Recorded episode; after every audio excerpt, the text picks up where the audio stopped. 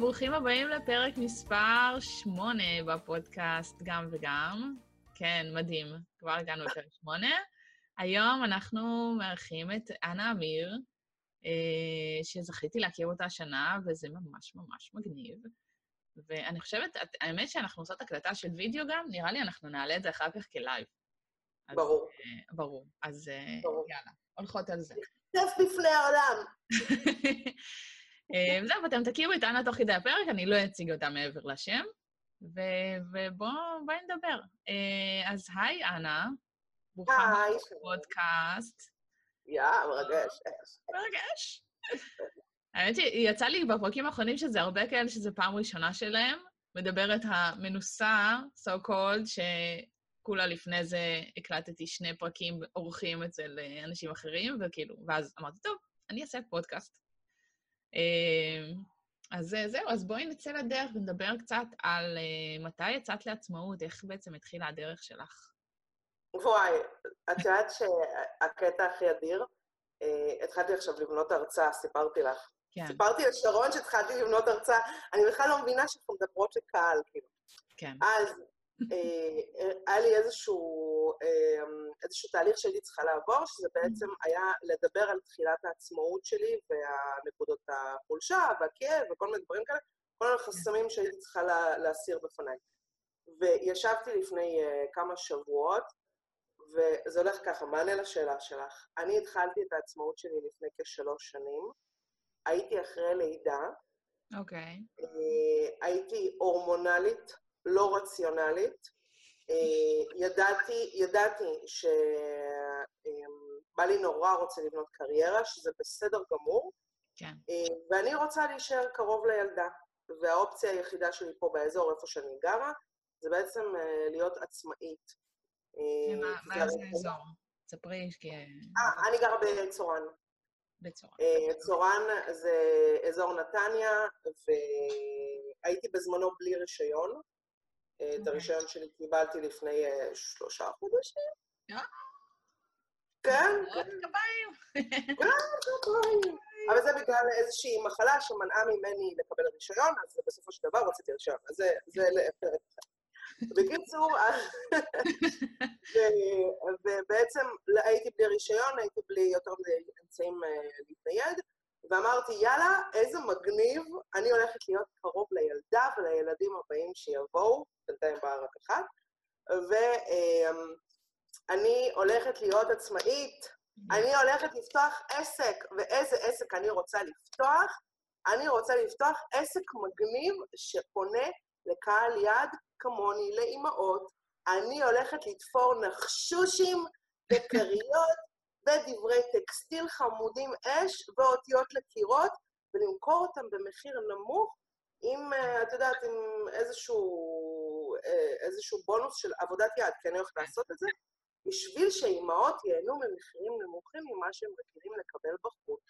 שתכלס, כאילו, זה בעצם דיברת, את כאילו היית האבטר של עצמך. אני הקהל יד של עצמך. את הקהל יד. ואמרת, אני אעשה משהו שמתאים לי, ואני מקווה שיזרמו איתי, והמחיר הנמוך, והאיכות, והכל. ואיך בעצם הגעת לזה? כאילו, איך חשבת על הנושא?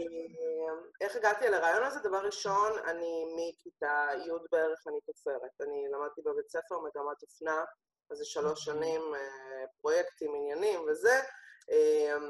נחלת בנימין לא הייתה זרה לי, עוד מכיתה י', ומשם רציתי לקחת את זה למקומות של ממש להתקבל לאיזשהו בית ספר בתחום העיצוב אופנה, ואז כל הזמן קיבלתי כאלה הורדות, הורדות, הורדות, הורדות, הורדות, שזה לא באמת כסף, שזה לא באמת כסף, ופניתי כסחירה, פניתי לתחום של מחשוב ורשתות, ויש לי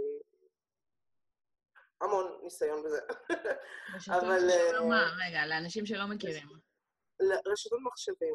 אוקיי, שמה, היית כאילו אדמין של רשתות, או איזה... כן? כן, כן, כן. כן, הרקע קצת דומה.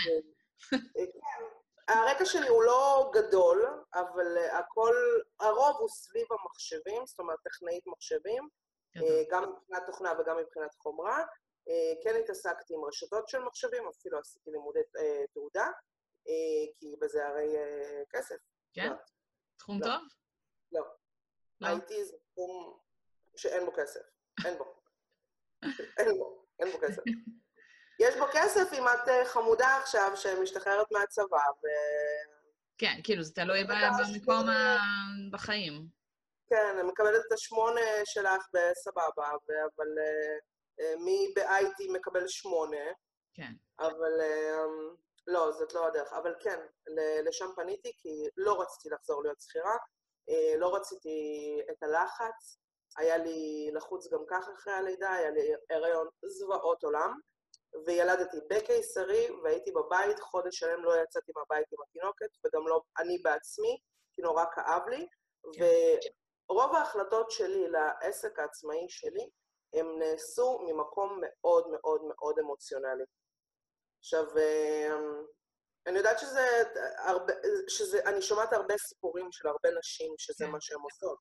הן רוצות להביע את עצמם, הן רוצות לחיות את החלום של להיות עצמאית וקרובה לילדים, ולעשות את מה שהן אוהבות. נכון. שזה אחלה, אבל... זה גם, כאילו, צריך לשלב את זה בכמות השעות המוגבלת שיש לנו, ולעשות... אם אני כבר עובדת ומהבית, אז לפחות אני אעשה משהו שאני ממש נהנית ממנו, ושאני ארגיש בכמה שעות שאני עובדת שממש כיף לי. לסובב לך את המסך, להראות לך נראה המטבח שלי? כן. אוקיי? כן. זה עוד מסודר. זה מסודר? מה יש לך? זה ממש מסודר. זה בסדר, כן. עכשיו זה נקודה מסודר. היא את הפח השפע. מוצא? הייתי באמצע לסדר את המטבע. אז אני אתמול סידרתי כי חמותי הייתה פה, אז... לא, חמותי הייתה. לא, דווקא, ממש נחמד. כן, כן, לא, זה טוב, כאילו, שפעם בתלת. יש תירוץ למה שהכל יהיה במקום וחיילים ונקי ומסודר ו... בול. ושמתי אקונומיקה בקיור היום, כאילו. אני לא יודעת איפה אקונומיקה. נתתי לך רעיון. גדול. אז את רוצה שנייה להרחיב על הנושא של ההיריון או שנדלג על הנושא הזה? לא, מה זה, עבר, יהיה עוד אפשר, יהיה גם תראה, הכל בסדר, כאילו, הלאה, נקד. אז נקסט, אז אנחנו ניכנס בעצם, איך זה התגלגל משם? כאילו, מה היה החזון שלך בהתחלה, ומה החזון שלך היום לגבי העסק? כי הדברים מאוד השתנו מההתחלה. מאוד השתנו, נכון. תראי, היה לי מאוד כואב לחשוב על כל ההתחלה שלי, כי ההתחלה שלי, כמו שאמרתי, היא באה ממקום לא רציונלי, היא באה ממקום מאוד מאוד אמוציונלי. וברגע שהתחלתי לעבוד, וקצת פרסמתי פה, פרסמתי שם, עשיתי איזשהו סוג של סקר שוק, זאת אומרת, הסתכלתי, את יודעת, ביישובים בסביבה, מי עוד עושה נחשושים, מי עוד עושה קריות, צמיחות וזה. חברות עודדו אותי, חברות שבדיוק באותה תקופה ילדו, עודדו אותי לפתוח את העסק הזה, אנחנו נבוא, אנחנו נרכוש, אנחנו נתיע, רמות, עניינים פה, שם. בואי, אוקיי?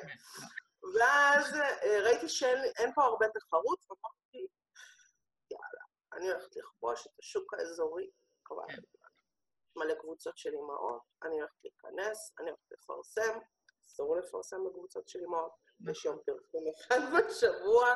וכולם קבוצות עליו, אין מקום לאף אחד? בדיוק, וגם הוא מתמלא טיק-טק על ידי אמהות שבעצמם חשבו בדיוק על אותו דבר כמוני. ברור. אז אף אחד גם לא רואה את הפרסום. התחילו להתגלגל הזמנות, ואני נוסעת לנחלת בנימין, קונה בתים, מכונת תפירה כבר הייתה לי, יונתן קנה לי לפני שהתחתן למכונת תפירה בקטע של, אני יודעת כמה את אוהבת לתפור, אז הנה מתנה בשבילך שזה מהמם. איזה חמוד. ממש, ממש, יצא מלך, כרגיל. ואז אמרתי, יאללה, אני יושבת, מפתחת מוצרים, רואה מה נדרש עכשיו בשוק, תתתתה, עושה קצת שינויים משלי, בלה בלה בלה בלה בלה. וזהו. ואז אני מגיעה לסוף השנה, כאשר כבר באזור אוגוסט, אני חושבת שאני הייתי שכירה עצמאית מסוף 2015, אם אני לא טועה, או בתחילת 2016, ולקראת אוגוסט כבר התחלתי להבין יש פה בעיה. כן. באותו הזמן הייתה לי עוד הכנסה, שהגיעה איתי ביחד ממקום העבודה הקודם שלי, הייתי פרילנסרית, גייסתי עובדים לחברה בחול, עובדים ישראלים, שזה הביא לי הכנסה מכובדת. ברגע שהפרויקט הזה נגמר, ונשארתי כמה חודשים בלי הכנסה נוספת, אז בעצם הבנתי שאני בבעיה. כן. וזאת הייתה בעיה. בעיה כי התחלתי את העבודה שלי בלי לעשות, איך אומרים את זה במושג המקצועי, ROI, זאת אומרת, אני לא נכנסתי וראיתי דרישות של שוק וכדאיות וכמה השוק מוצף בתחום הזה, וכמה הוא לא כדאי לי, כמה הוא תחרותי גם, ואני לא באתי לעשות תחרות עם אף אחד, אני סך הכל רוצה לעשות עסק, להרוויח ממנו בכבוד בשביל לפרנס את המשפחה שלי, כי אחרי הכל אני עכשיו ילדתי, אבל נלקחה ממני הזכות, סוג של נלקחה ממני הזכות, של לפרנס בכבוד, כמו שכל בן אדם אחר שלא ילד מפרנס בכבוד. נכון. זה קצת נשמע פמיניסטי, וזה לא בא ממקום פמיניסטי, זה בא ממקום של עובדה, זאת אומרת, זה התמודדות עם החיים.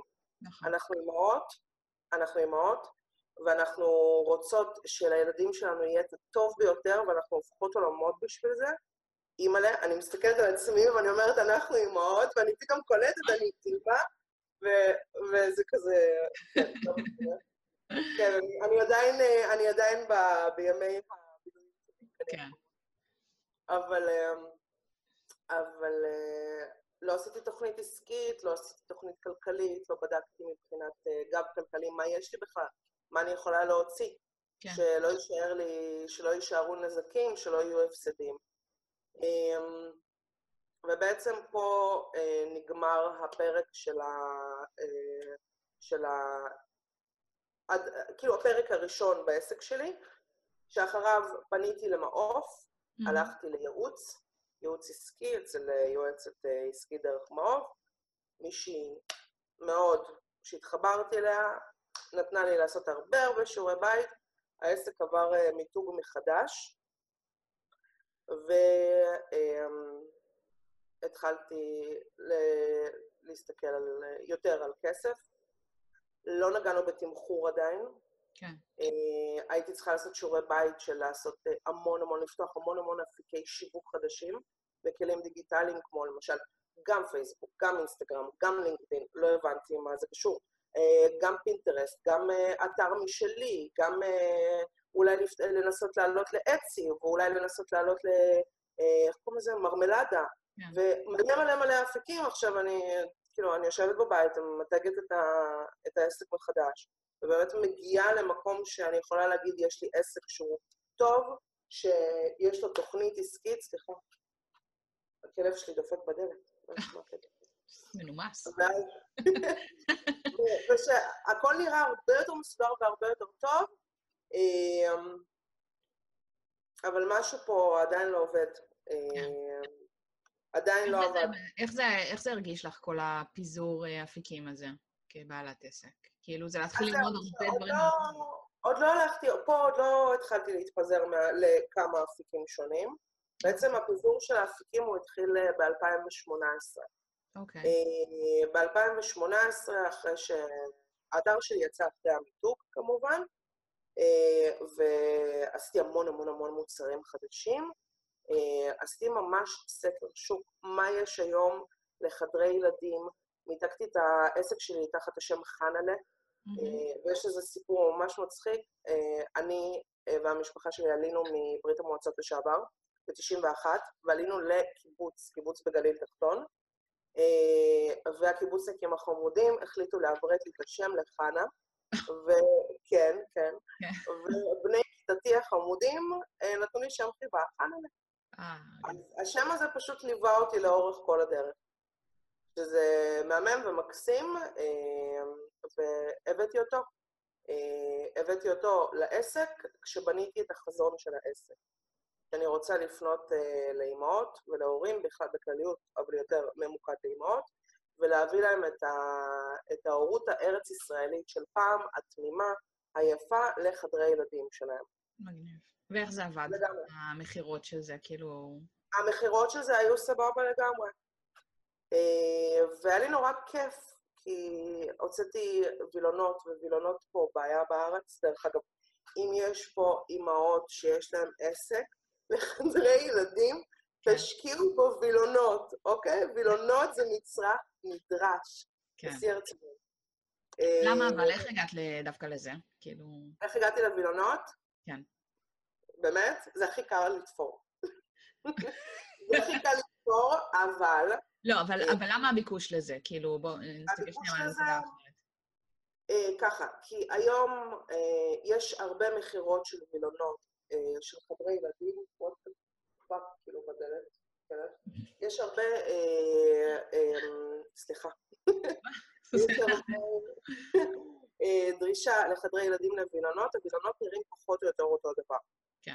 אותם עבדים, אנחנו, מי שתופר היום ומי שמכינה מוצרים לחדרי ילדים, אנחנו פונים אצל אותם הספקים.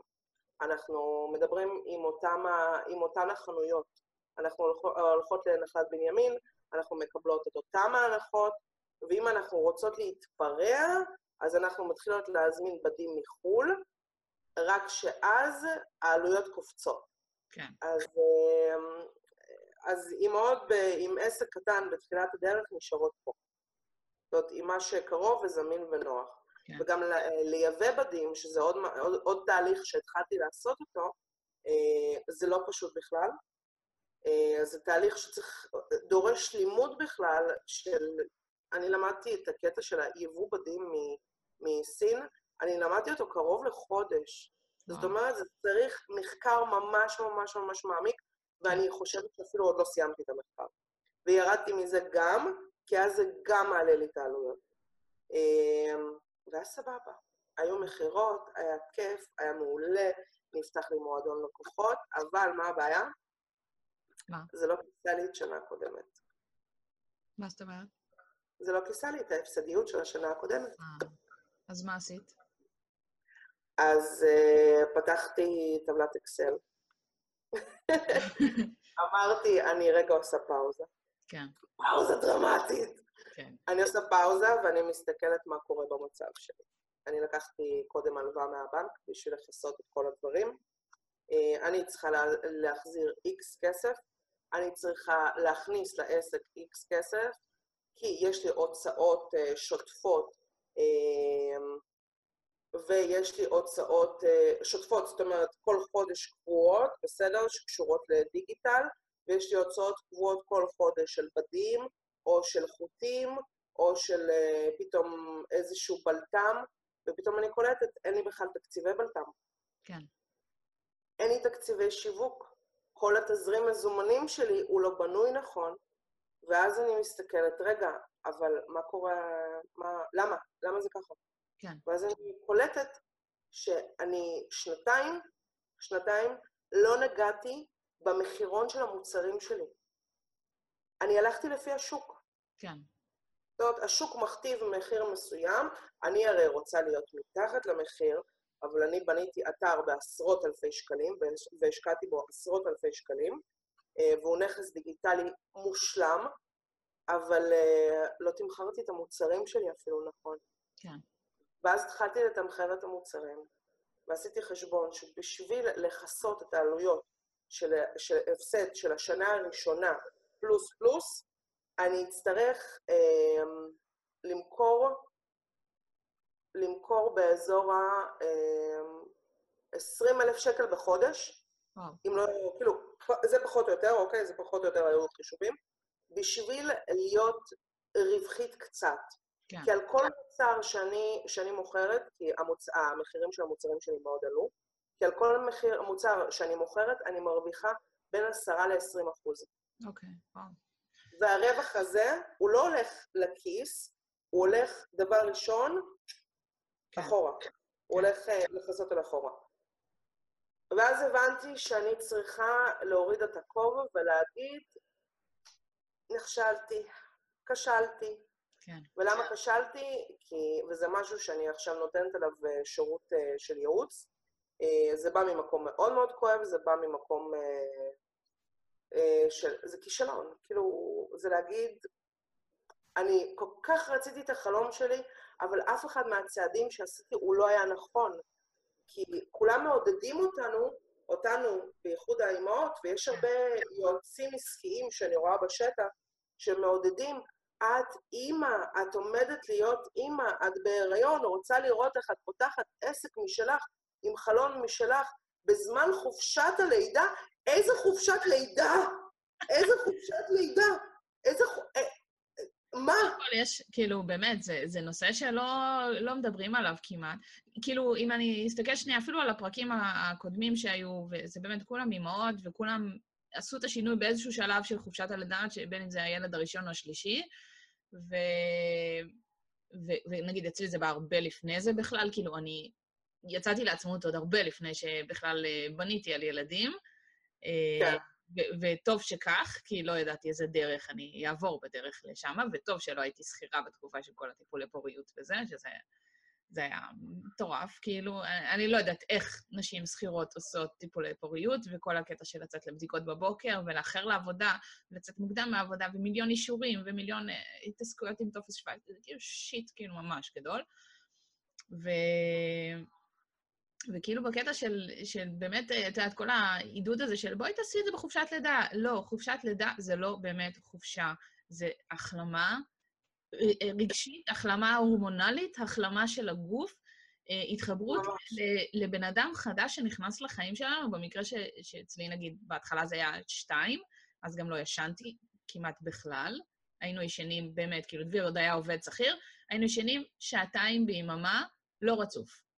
כאילו חצי שעה פה, 15 דקות שם, וכל פעם הייתי מתעוררת בלחץ שאוי, שכחתי את אחת מהילדות על הגוף שלי, התחבקתי איתה ונרדמתי, כאילו, ובאמת, והיא לא הייתה על הגוף שלי, היא הייתה במקום שלה, אבל...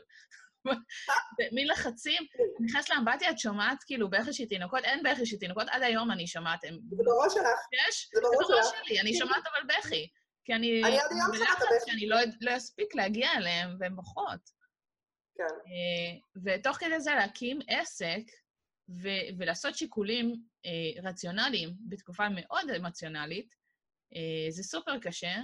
זה סופר קשה. ואני חושב, קודם כל, כל הכבוד לך על עצם זה שבכלל הלכת על החלום שלך, כי זה לא מובן מאליו בכלל, ולא הרבה עושים את זה, וכל הכבוד גם על זה שהבנת באיזשהו שלב שהדברים לא מתחברים, לא מסתדרים, ואמרת, אוקיי, אני אעשה רגע עצירה, אני אחשוב על הדברים, כי זה גם לא מובן מאליו, הרבה אנשים פשוט מתגלגלים עד ש... מגיעים בגלל שכבר אין חזור. עד שהם נהיים חלק מהסטטיסטיקה. כן. הסטטיסטיקה של משרד הכלכלה הזאת שמדברת איתך, על זה שעשרות אחוזים של עסקים נסגרים תוך 10 שנים, וחצי מהם בשנתיים הראשונות שלהם. לגמרי. אז הם חלק מהסטטיסטיקה, ועל מה? כי עסק שנפתח בזמן חופשת לידה, הוא נפתח ממקום, אני חושב, אוקיי, בוא לא נכליל, אבל... לא, זה גם יכול להיבנות הרבה לפני זה, ורק להיפתח בזכות החופשת לידה, זה בסדר, כי זה גם קורה. אבל אנחנו מדברים פה על בנייה של עסק תוך כדי חופשת לידה, רוב העסקים האלה לא יחזיקו מעמד, כי רק לשבת ולעשות חישובים כלכליים של העסק, וחישובי תמחור, כל הטבלות המחרה וטבלות תמחור, ולדבר עם איש כלכלה, או עם רואה חשבון שבאמת יוביל אותך למקום שאת באמת תראי רווחים מזה, זה לוקח כמה חודשים טובים. אז הקטע של לבוא ולהגיד, את יכולה? אני יודעת שאני יכולה, אני ילדתי כרגע. כאילו, פתחו אותי, כאילו, לא משנה באיזה דרך ילדתי, פתחו אותי. אני יוצאתי עכשיו, הוציאו ממני אבטיח, אוקיי? כאילו, ומה לא עברתי לפני זה? כאילו, הכל... זה כאילו הכל נראה קטן נורא, לעומת הדבר המטורף הזה שעברנו, אבל מצד שני, זה לא באמת כזה דבר קטן לפתוח עסק ולהתחיל להבין את כל הדבר, כאילו אני יכולה להגיד לך, אני היום כבר קצת יותר מ10 שנים בעלת עסק, פוט, ועכשיו עשיתי שינוי מטורף בעסק, ואני הפסקתי לעסוק בכל מה שהתעסקתי בו ב10 שנים האחרונות, ממש לפני חודש וחצי הצהרתי את זה רשמית, זוכרת? קשה, זה קשה, כאילו, להבין גם איך עושים את השינויים, איך מחשבים את הדברים. כאילו, את מדברת פה על אקסלים שאני לא בטוחה שאני התעסקתי בהם בכלל עד היום, וחבל, כאילו, יכול להיות שיכולתי להביא את העסק שלי למקומות אחרים, אבל מצד שני גם זה היו 10 שנים שבניתי עוד הרבה דברים אחרים מעבר לרק להיות בעלת עסק. כן, כן. וכאילו עכשיו שיש את הפניות הזאת, אז סוף סוף זה הגיע הזמן לעשות מה שאני סופר אוהבת, ואני יודעת שיכניס הרבה כסף. כאילו, אני בונה את זה עכשיו בצורה נכונה סוף סוף. אני עוקבת אחרייך. אני סתכלית שלך, סתם לא, אני לא. אבל אני עוקבת אחרייך, ואין לי שום ספק שתעשי את זה. אני רוצה לחזור לנקודה הזו של החופשת לידה. לא כל חופשה. צריך שנות לזה את השם. זה לא חופשת לידה, זה עינויים. כן. לא, מי אמרה לי? אני חושבת שכן יקה שומרון שהתארחה פה אמרה לי, לא בטוחה אם זאתי, לא, עדי רמבה, שהתארחה בפרק השני, אז כאילו היא אמרה, זה לא חופשת לידה, זה החלמת לידה. וזה ממש ככה, זה לא באמת חופשה, אנחנו לא באמת נחות כאילו, כן, אנחנו נחות ורואות נטפליקס, אוקיי? אבל זה לא באמת חופשה. אבל שאר הזמן, חוץ מהחצי שעה שאנחנו רואות נטפליקס, בין לבין, או וואטאבר, או תוך כדי הנקה, או כמות כל שעתיים בלילה, כי צריך להכיל את הילדים, אז תוך כדי אנחנו גם מגיע לנו קצת לנוח, כאילו, עם כל הכבוד. ואני הייתי בהרצאה, עכשיו, ביום שלישי, וההרצאה כאילו שמדברת על שינויים שקורים, ובעצם כל השינויים שקורים בעולם העבודה, והחיבור לעולם הנשי יותר, וכאילו להסתכל על תכונות שהן יותר נשיות. דרך אגב, הרצאה נהדרת של עדי פז, חייבת לתת לה כבוד על זה. עדי פז. היא בלונדינית? לא, היא לא בלונדינית. לא, זאת לא. בלונדינית מטולטלת. אבל אני אעלה את הלינק אחר כך.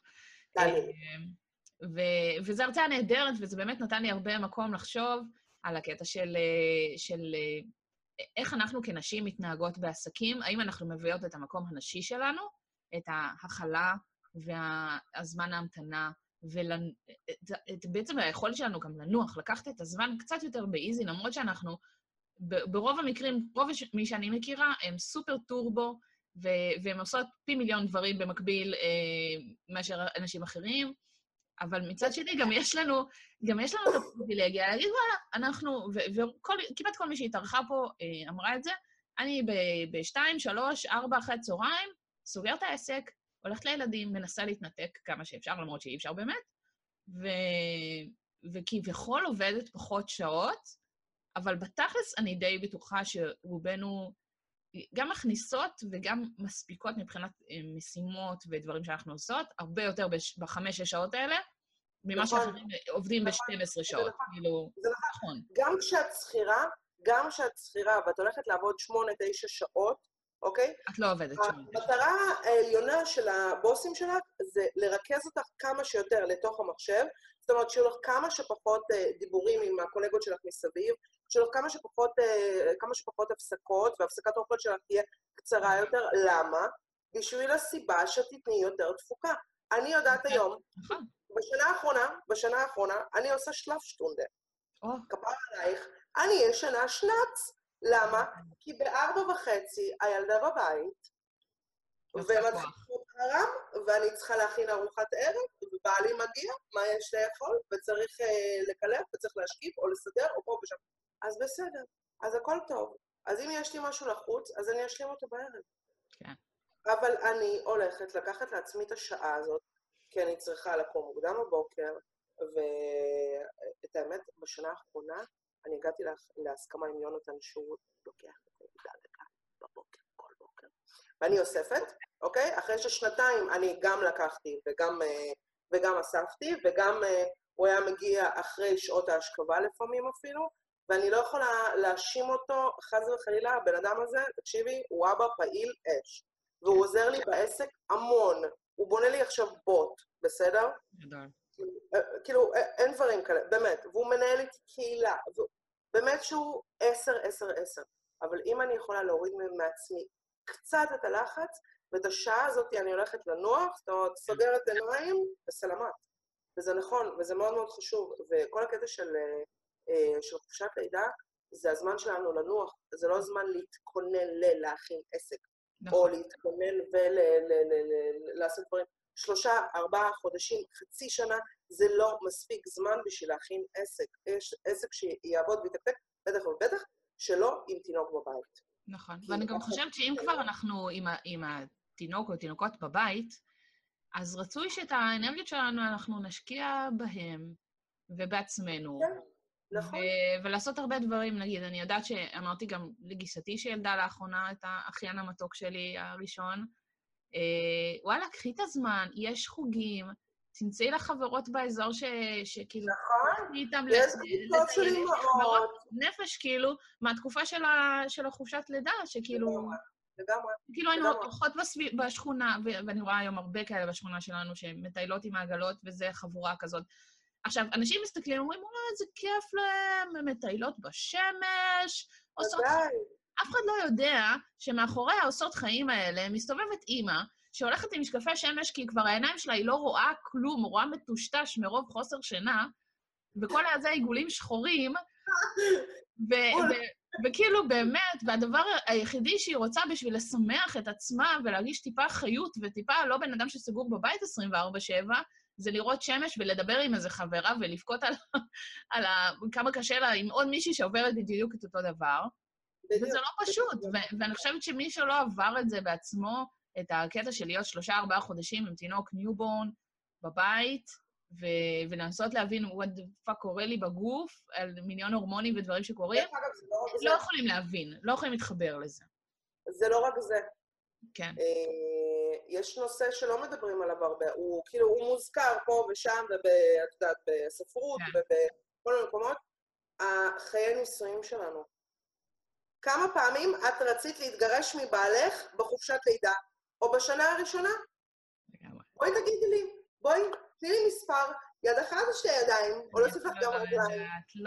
אני לא חושבת אפילו שזה בקטע של להתגרש, כמו בקטע שאת צריכה להבין איך הזוגיות שהייתה לפני, איך היא באה לידי ביטוי היום, איך מוצאים לה מקום נורמלי.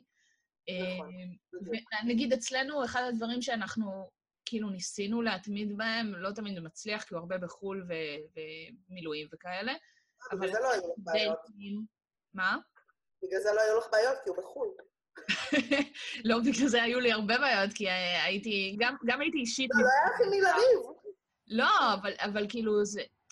את כאילו באה אליו בהשמות בגלל שהוא לא נמצא, או שאת באה אליו בהשמות בגלל שהוא כן נמצא, או לא משנה מה, כאילו, את מרגישה את החוסר שוויון.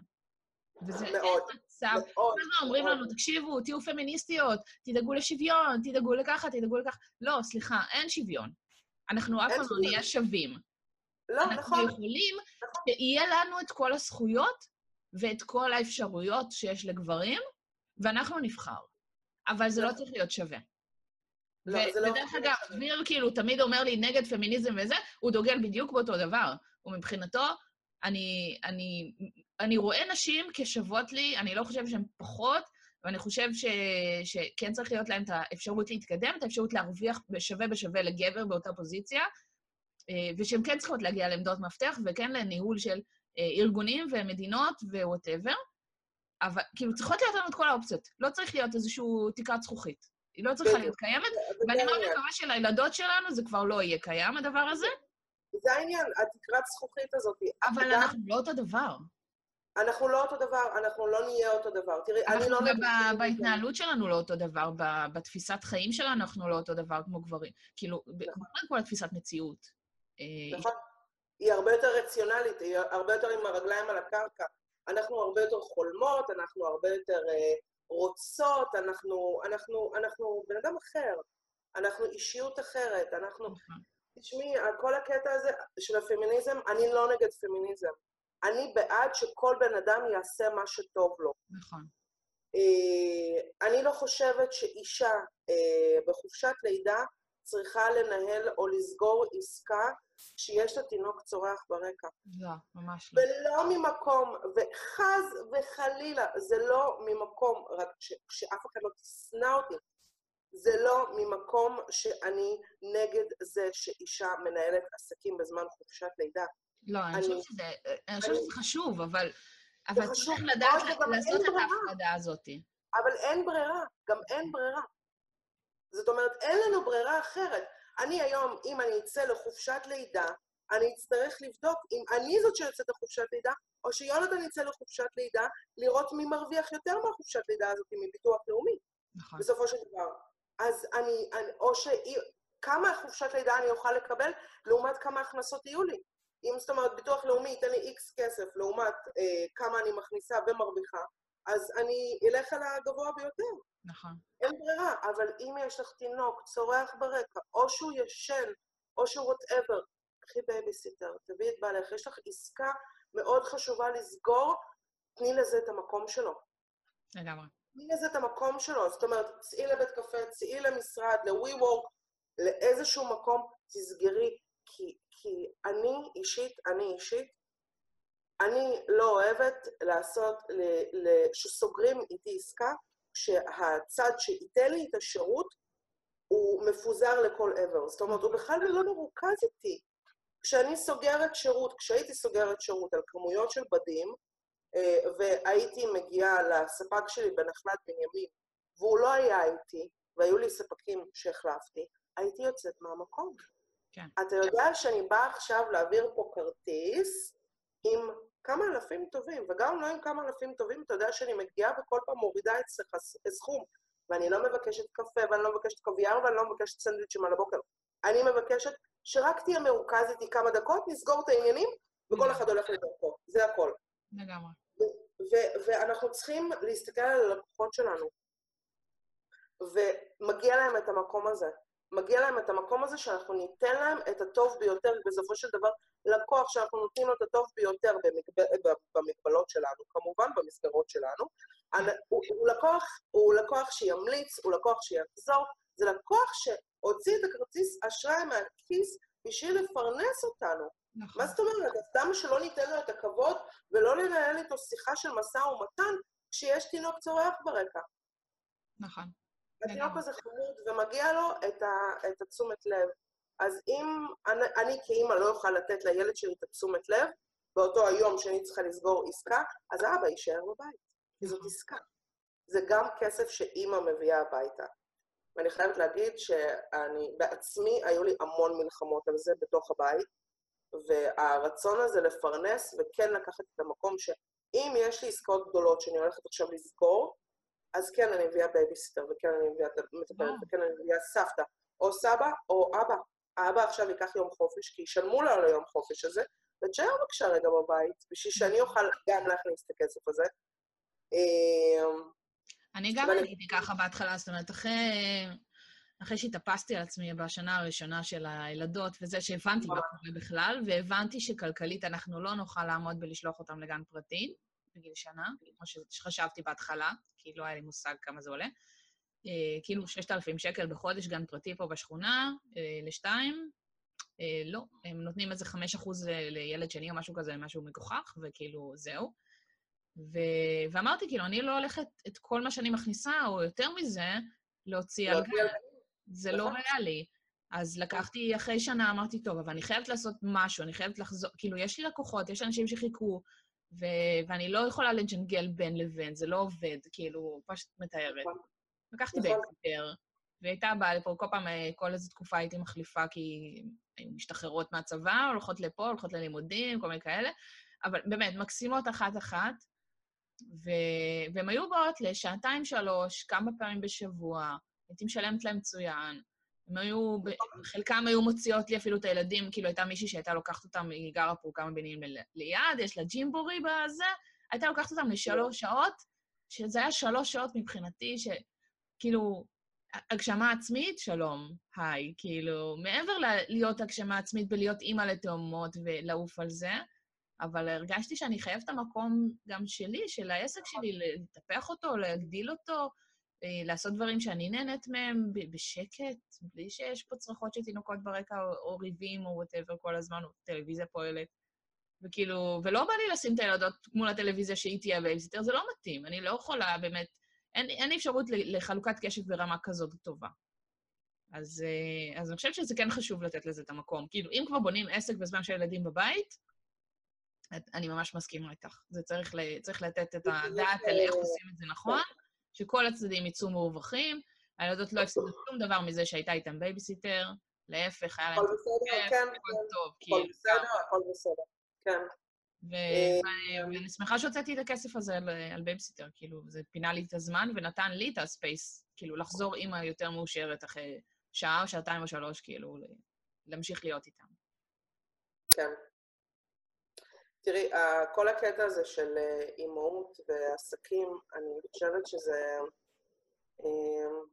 אני לא יודעת להשוות את זה לאבות ועסקים, כי אין לי פה עצמאי בבית, ואין לי פה משהו להשוות אליו, אבל אני חושבת שהטיפ הכי חשוב זה... דבר ראשון, אם נכשלים, אז זה בסדר להודות בזה. ואם אנחנו שמים לב שאנחנו בירידה, אז לתפוס את הירידה הזאת. וכן, לעשות חישובים כלכליים. עכשיו, אני לא... הייעוץ שלי והעצות האלה שאני אומרת עכשיו, הן לא באות על חשבון הנהלת חשבונות, או על חשבון, את יודעת, אנשי מקצוע. אבל אנחנו כאימהות, אנחנו כאנשים, ואנחנו כאנשים, הטבע שלנו להיכנס למשהו חדש, אנחנו תמיד ניכנס אליו עם חסמים מסוימים. וזה משהו שתמיד, תמיד, תמיד, וזה השירות שאת רואה שכל הזמן רץ אצלי עכשיו ברקע. אצלי בדף העסקי, החסמים האלה חייבים להישבר, כי אם אנחנו לא נשבור אותם, אנחנו נהיה חלק מהסטטיסטיקה. לגמרי. ואם אנחנו רוצים להיות במצב שאנחנו גם הורים, ואני פונה בייחוד לקהל האימהות, כי זה הקהל שאני מדברת אליו, כי אני אימא, אני לא יודעת לדבר לאבות.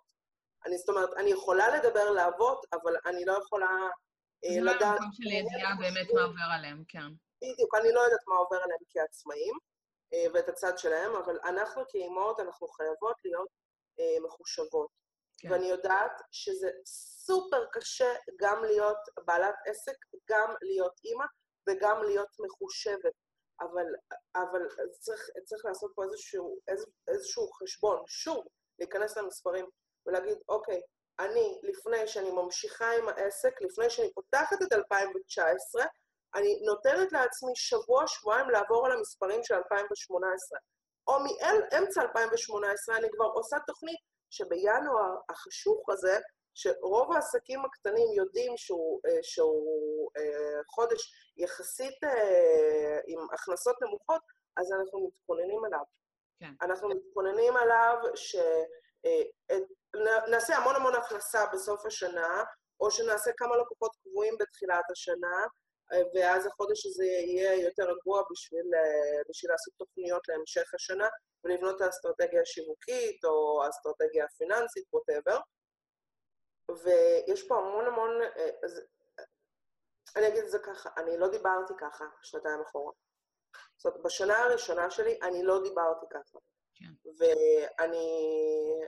כל הייעוצים היום שאני נותנת ללקוחות שהן נשים, אימהות, עם עסקים קטנים, הם באים ממקום נטו, נטו, נטו של ידע, של ניסיון. אני רוצה שאתם תצליחו, מגיע לכם להצליח, כאילו, מגיע לנו. אנחנו הוצאנו... אנחנו הוצאנו... המספרים זה הופך להיות משהו אחר, זה פתאום... הופך להיות... אני יש את הסתכלים... תקלות כאילו יותר קרה, יותר שחלטנית על הדברים, פחות אמוציונלית. פחות אמוציונלית, בדיוק. ולא להגיד, אוקיי, ההצלחה של העסק זה 100% הצלחה שלי, זה לא... ההצלחה שלי היא הרבה פנים שונות לה, ולא קשורות דווקא רק לעסק. נכון, נכון. כבן אדם. אבל כן, לגמרי אני מסכימה איתך גם בקטע הזה, שאני חושבת שבשביל להיות אימא יותר מוצלחת, להיות בת זוג יותר מוצלחת, אני צריכה להרגיש מוגשמת בעסק שלי, גם ברמה הכלכלית. גם ברמה של, אוקיי, אני מביאה משהו שהוא שווה הביתה, ואני לא מביאה רק איזה 2,000 שקל, אני מביאה סכום מכובד שמפרנס את המשפחה שלי, ואני לוקחת גם את הנטל בקטע הזה. וזה משהו ש... אבל זה את יכולה להגיד אחרי עשור. זה את יכולה להגיד אחרי עשור, שאת נמצאת כבר כעצמאית עשור. לא, אבל אני חושבת שצריך לדעת שזה הכיוון שאנחנו רוצות אליו כבר מההתחלה. זאת אומרת, לדעת שאם אנחנו הולכות לעשות צעד כזה, זה לא, אלא אם כן באמת, כאילו, בא לנו, מבחינתנו, גם 2,000 שקל זה ספיק לנו, וזה יהיה הכנסה מכובדת, אבל כאילו, בא לנו שיהיה הכנסה משמעותית, ושנרגיש שוואלה, אני מביאה כסף טוב הביתה, אני לא מתפשרת על דברים זה, ולא עושה את זה על הדרך. אני משקיעה בזה את המאמץ, ואת המחשבה, ואת התכנון המוקדם, ואת הלמידה כל הזמן. אני חושבת שמשהו ששתינו עושות, וחשוב לדבר עליו, זה באמת לקחת קורסים, שתינו למדנו אצל טל איתן, אסטרטגיה שיווקית. אין ספור קורסים, כאילו אני חושבת ש... אין ספור קורסים, וניהול קהילות, ווואטאבר, ואני חושבת שכל קורס כזה, אני עכשיו נגיד בתקופה שאני אומרת, אוקיי, אני לא אקח קורסים כמה חודשים, כי אני רוצה להטמיע את מה שלמדתי, ולמדתי המון, אבל... שזה גם חשוב, אבל חשוב ללמוד, חשוב להתפתח, חשוב להבין מה הנקודות חולשה שלנו, או נקודות שאנחנו רוצות לחזק, ולחזק אותם.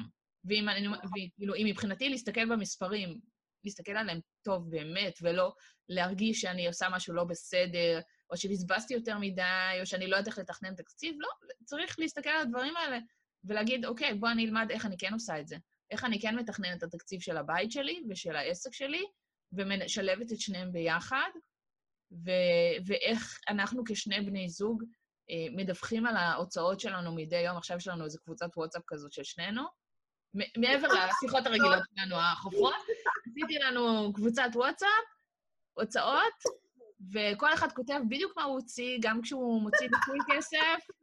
תקשיבי, זה נותן, קודם כל זה אחריות הדדית של שנינו על הנושא הזה, אני חושבת שזה ממש ממש חשוב. וגם אני חושבת פעמיים על כל הוצאה, לפני שאני מוציאה אותו, כי אני אומרת, רגע, ואני צריכה לדווח מה הוצאתי. אז אני צריכה שזה יהיה באמת משמעותי. אני לא יכולה... כאילו, אני יכולה סתם ללכת לקנות כוס קפה וסנדוויץ' ב-30 שקל, סבבה, כאילו, אין שום בעיה עם זה. אבל אם אני כבר עושה את הצעדים האלה, אני צריכה להבין מה עומד מאחוריהם. זה לא סתם לדרוק כסף על מלא דברים לא קשורים. סופר חשוב, אני גם יוסיף למה שאת אומרת, על כל האחריות הכלכלית נקרא לזה. אני מאוד לא אוהבת את כל השמות האלה של, את יודעת, כבר אנחנו רואים אותם בכל מיני פרסומים וזה, אבל זה תכל'ס, זה אחריות כלכלית. אחריות כלכלית, אנחנו צריכות להבין שזה משהו שהוא לא בא מעכשיו לעכשיו, שאם אני רוצה להשוות את הרווח שלי, לבעלי, או להרוויח קצת יותר וקצת פחות ממנו, להגיע לאיזשהו איקס ששמתי לעצמי, לאיזשהו יעד ששמתי לעצמי, זה לא משהו שנבנה עכשיו. עכשיו אני החלטתי שבחודש הקרוב אני הולכת להרוויח איקס כסף, וזה הולך... לא. זה משהו שהוא נבנה והוא הדרגתי, ומשהו ש... אפרופו, טל איתן, משהו ששמעתי כל הזו בדיבור אצלו, בכמה מהפוסטים בקבוצה אצלו, זה שהוא מדבר על העובדה שהוא כל הזמן תחרותי עם עצמו. זאת אומרת שאם חודש אחד הוא הגיע ל-X מסוים של כסף, אז בוא נראה איך אני מגיע לעוד קצת. הוא כל הזמן מאתגר את עצמו. ואני חושבת שזה... בהתחלה אמרתי, רגע, אבל כאילו, איך אני אגיע בכלל ל-X כסף הזה? ואז אמרתי, רגע, אבל זה ה-X שלו, זה לא ה-X שלי. האקס שלי הוא עכשיו, בוא נאתגר את עצמי עוד קצת, בוא נהיה תחרותיים עם עצמי.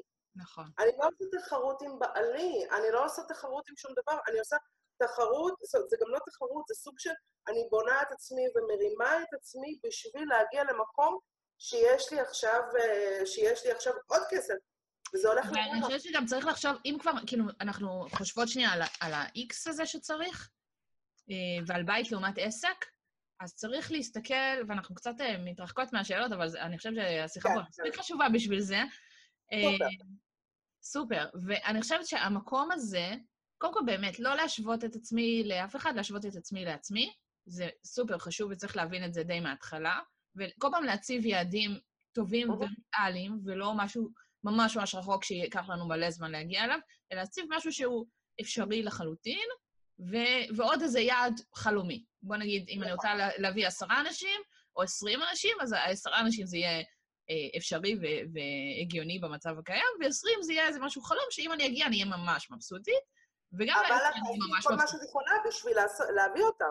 נכון. אבל גם מעבר לזה, אנחנו צריכות לחשוב, אוקיי, מה ההוצאות הבית השוטפות שלנו? כמה באמת כסף אנחנו צריכים כמשפחה, לשוטף, כמה באמת כסף אנחנו צריכים בשביל הלייפסטייל החלומי שלנו, שנגיד אצלנו במשפחה, זה אומר לנסוע פעם או פעמיים בשנה לחול. כזה.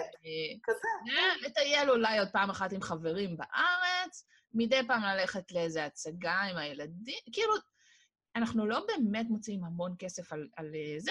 אני חושבת שהתקציב שלנו הגדול הולך על טיולים בחול. מצד שני, אני לא מוציאה כסף על צהרונים בכלל, שזה איזה 3,000 שקל שאני חוסכת מדי חודש, בזה שאני לא מוציאה אותם. שזה גם חשוב להגיד את הדברים האלה, כאילו, מבחינתי זה גם להיות אימא נוכחת ולקבל אותם כבר בשתיים שאני אוספת אותם מהגן, וגם מהצד השני של זה, זה 3,000 שקל שאנחנו לא מוציאים, וגם הילדים שואלים, אבל אימא, למה אני היחידי שיוצא מהגן מוקדם? אז הסברתי להם, כל הכסף, אימא פלויה. מה? אימא אוהבת אותך יותר, כפרה. גם, אבל גם אימא חושבת שזה יותר מגניב לנו במאי לנסוע לחול, מאשר להוציא כל השנה 1,000 שקל לילד על צהרון וארוחת צהריים, ועוד שעתיים שאתה נמצא שם ועייף ויכול לישון בבית. אז מבחינתי, זה סבבה לגמרי. אני מוכנה בכיף להפסיק את העבודה שלי ב2, אני חושבת שזה הגיוני לחלוטין, ואני מספיקה הרבה מאוד דברים עד 2. אבל כשאני מסתכל על הקטע של התקציב, לי יש איזשהו תקציב שהגדרתי לי, שאני חושב שהוא תקציב חלומי לבית שלנו, שהוא מכסה את כל ההוצאות, פלוס את השתי נסיעות הגדולות האלה, כשאנחנו ברוב המקרים קונים את הכרטיסי טיסה איזה חצי שנה או 8 חודשים מראש, אז גם פורסים את זה בתשלומים, פורסים את החלונות בתשלומים, כאילו מבחינתנו אנחנו משלמים על הנסיעה הרבה לפני שאנחנו יוצאים אליה, וגם מבחינת האוכל התחלנו להיות קצת יותר מחושבים בחול, ולא כל הזמן רק לאכול במסעדות, כי עם ילדים זה סבבה לגמרי, לעצור באיזשהו בולנג'רי, וזה כל מיני כאלה חרטוטים, לקנות איזה כמה סנדוויצ'ים, לקנות לחם, וללכת ולהרכיב לנו סנדוויץ' לעשות פיקניק, ואז הילדים רצים ומשתוללים. כאילו, למה לא? מי אמר שצריך כל הזמן מסעדות? זה גם... הילדים הרבה יותר נהנים ככה, מאשר שאני כל הזמן במסעדה, ואומרת להם תהיו בשקט. כאילו, זה הכי סבבה. שקט, סתימו. אבל... אבל כאילו, באמת לא צריך להשוות. כאילו, אם הבעל מכניס כסף טוב, והסכום שאני צריכה להכניס הוא 8,000 או 10,000 בחודש, שזה סבבה לגמרי, לעסק עצמאי להביא מספרים כאלה, אז אני שואפת לשמה. אני לא אשאף עכשיו ל-50,000, אני אשמח שיהיה לי 50,000 בחודש, כאילו, ושדביר לא יעבוד יותר. בואי, זה כאילו חלום. אבל ייקח עוד הרבה זמן עד שאני אגיע לשם, וזה בסדר גמור. זה בסדר גמור. עכשיו, את יודעת, שאני מסתכלת עלינו, קודם דיברנו על מה שהלקוחות שלנו חושבים עלינו, ואני ואת, למרות שחנלה, העסק של המוצרים לחדרי ילדים עדיין קיים, הוא לא שוויתרתי עליו וקברתי אותו וזה, הוא קיים, פשוט אני לא מקדמת אותו. עדיין המוצרים פה, אני עדיין תופרת אם יש הזמנות, כשיש הזמנות יותר נכון, הכל בסדר. אבל שנינו נותנות שירותים כיום, ואנחנו כל הזמן חושבות על הלקוחות שלנו. וכשאת מדברת איתי על הקטע של התקציבים, אז אני מקשיבה לך, כאילו אני הלקוחה שלך שמקשיבה עכשיו לשירות ייעוץ שלך, ואני אומרת לעצמי, רגע, אבל איך אני אגיע לתקציבים האלה, איך אני זה, ואיך אני פה, ואיך אני שם. ופה אני רוצה להכניס את השאלה שלך, בעצם של הכל ביחד. כן. ואנחנו פה, שתינו, אנחנו עושות כמה דברים בו זמנית. את בנית את זה עם הזמן, אני בניתי את הכל בשנה האחרונה. בעצם שתינו מתפרנסות היום מכמה אפיקי הכנסה. נכון. אם אני שנייה אחת פותחת פה סוגריים על הקטע הזה, כאילו, הפודקאסט נקרא גם וגם, והוא כאילו על העסק שלנו, לעומת הבית, גם וגם, ואיך משלבים ומה עושים, אבל כשאני מסתכלת על רוב בעלות העסקים שאני ראיינתי עד עכשיו, ועוד מי שצפויה להיות בהמשך, הרבה מהם עושות דברים שמכניסים להם כסף, שהן לא מדברות עליהם, וכאילו רוב האנשים בטוחים, נגיד שאת, הכסף שלך זה מחנלה, לצורך העניין. לא, הכסף שלי הוא מחנלה. הוא סבב, כאילו, הוא נכנס, אבל הוא חנה לה שהוא כמה אפיקי הכנסה שונים שלא נגענו בהם בכלל. אני יכולה להגיד, נגיד, על עצמי, ב-2018, בערך 40% מההכנסה שלי הגיעה בכלל מאיזו חברה גדולה שעשיתי לה עיצובים בפוטושופ, שלא קשורים, כל מיני סימולטורים ודברים שכאילו, בכלל, לא קשור, לא למיתוג, לא לייעוץ, לא לבלוגים, לא לשום דבר שאני מתעסקת בו בשוטף, ועדיין זה היה חלק גדול מההכנסה שלי, ותוך כדי, כאילו, בגלל שזה לא היה כזה, זה היה קצת משעמם וסיזיפי העבודה, אז תוך כדי שמעתי פודקאסטים, והשארתי את עצמי, ולמדתי, ועשיתי עוד מיליון דברים, כאילו, תוך כדי השעות שעבדתי בזה, וזה בסדר גמור, ואף אחד לא יודע את זה עליי, עכשיו הם יודעים, אבל אני חושבת שחשוב לדבר על זה, כי יש המון המון בעלות עסקים, שאומרות, וואי, העסק שלי לא מספיק מכניס, מה אני אעשה, אולי אני אלך לעבוד שכירה, ויש עוד הרבה אפיקי הכנסה באמצע, שאפשר לדבר עליהם, שאפשר להכניס עוד 1,000 שקל מפה ו2,000 שקל מפה, ולהרכיב איזשהו סל כולל, שגוזר לנו קצת שעות מתוך השבוע שלנו לדברים אחרים, שלא בטוח שהם 100% מעניינים אותנו, אבל כן, אנחנו יכולות להכניס בהם כסף ממש בקלות. יחסית.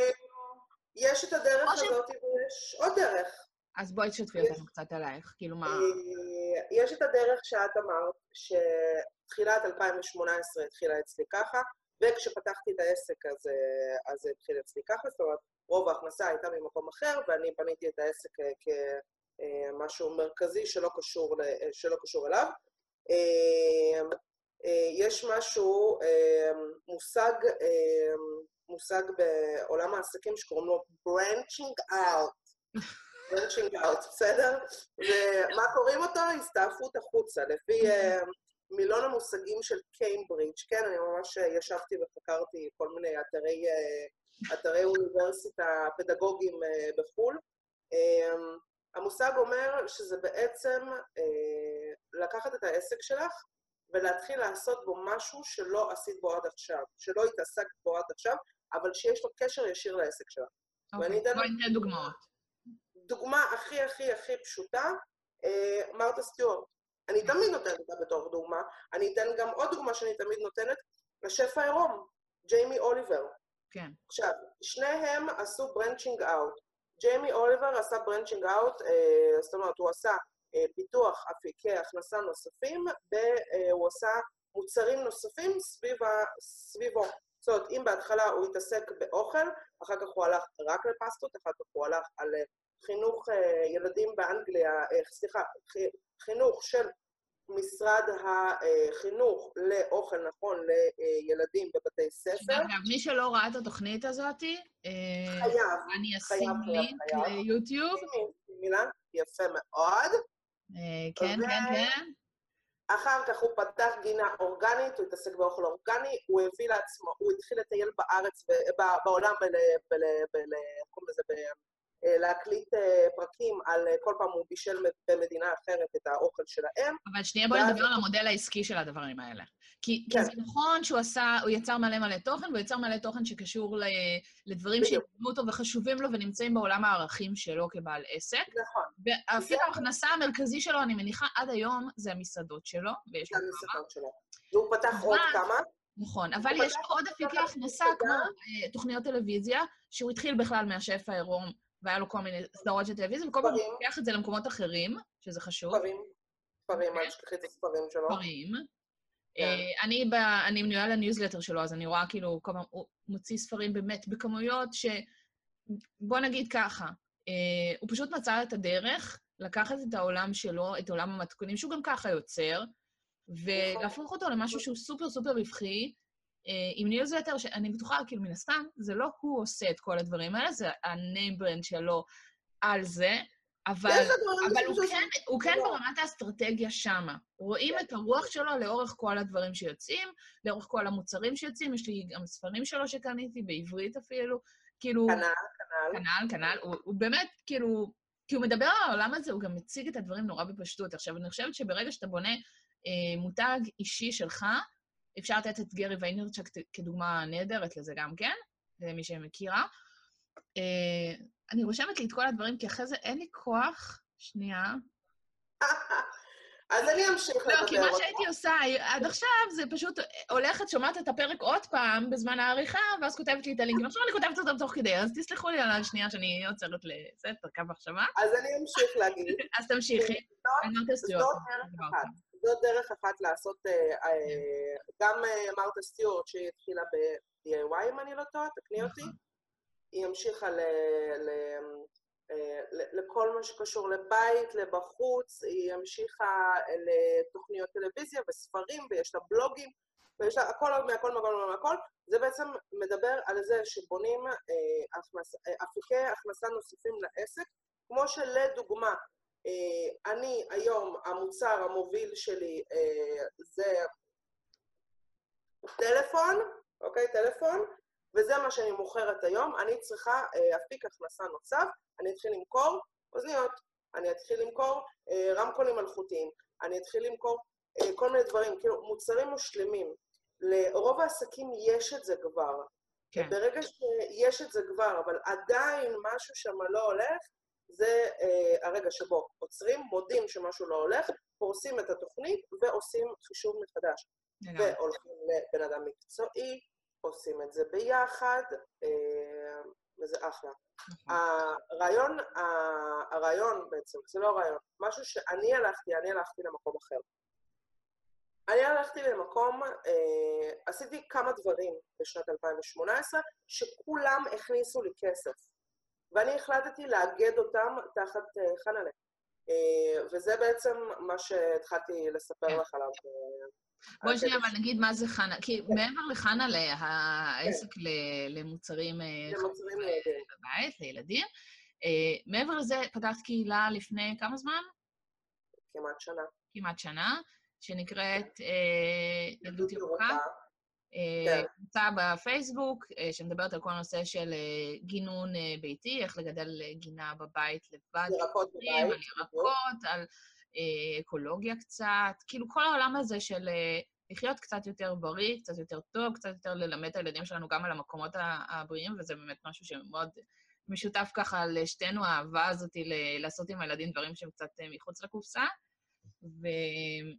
ואז אמרת, אוקיי, אז אני אעשה את זה, וזה גם הולך להיות אפיק הכנסה טוב. הקבוצה הזו, כי זה נוצרה קהילה כבר ממש גדולה, וגם שתינו על אותו ראש בקטע הזה, כי גם אצלי זה כבר הפך להיות קהילה ממש גדולה.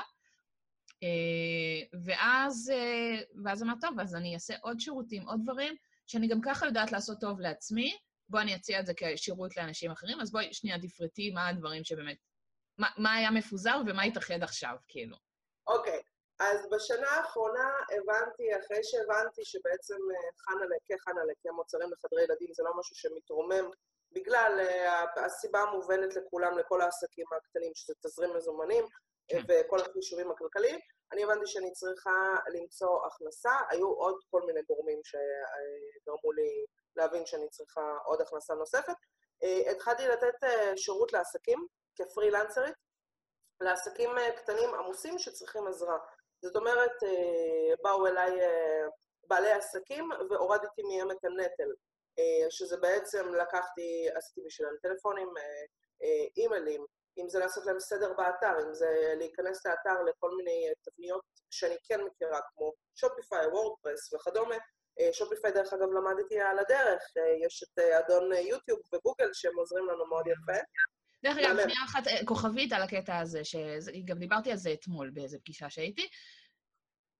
אנשים שרוצים ללמוד איך לעשות עוד דברים ולהרחיב את הידע שלהם, קחו שנייה את עצמכם, תלכו לגוגל, תחפשו את אותו מושג שאתם רוצים לחפש בעברית, תחפשו אותו גם באנגלית, תסתכלו על יוטיובים ותלמדו.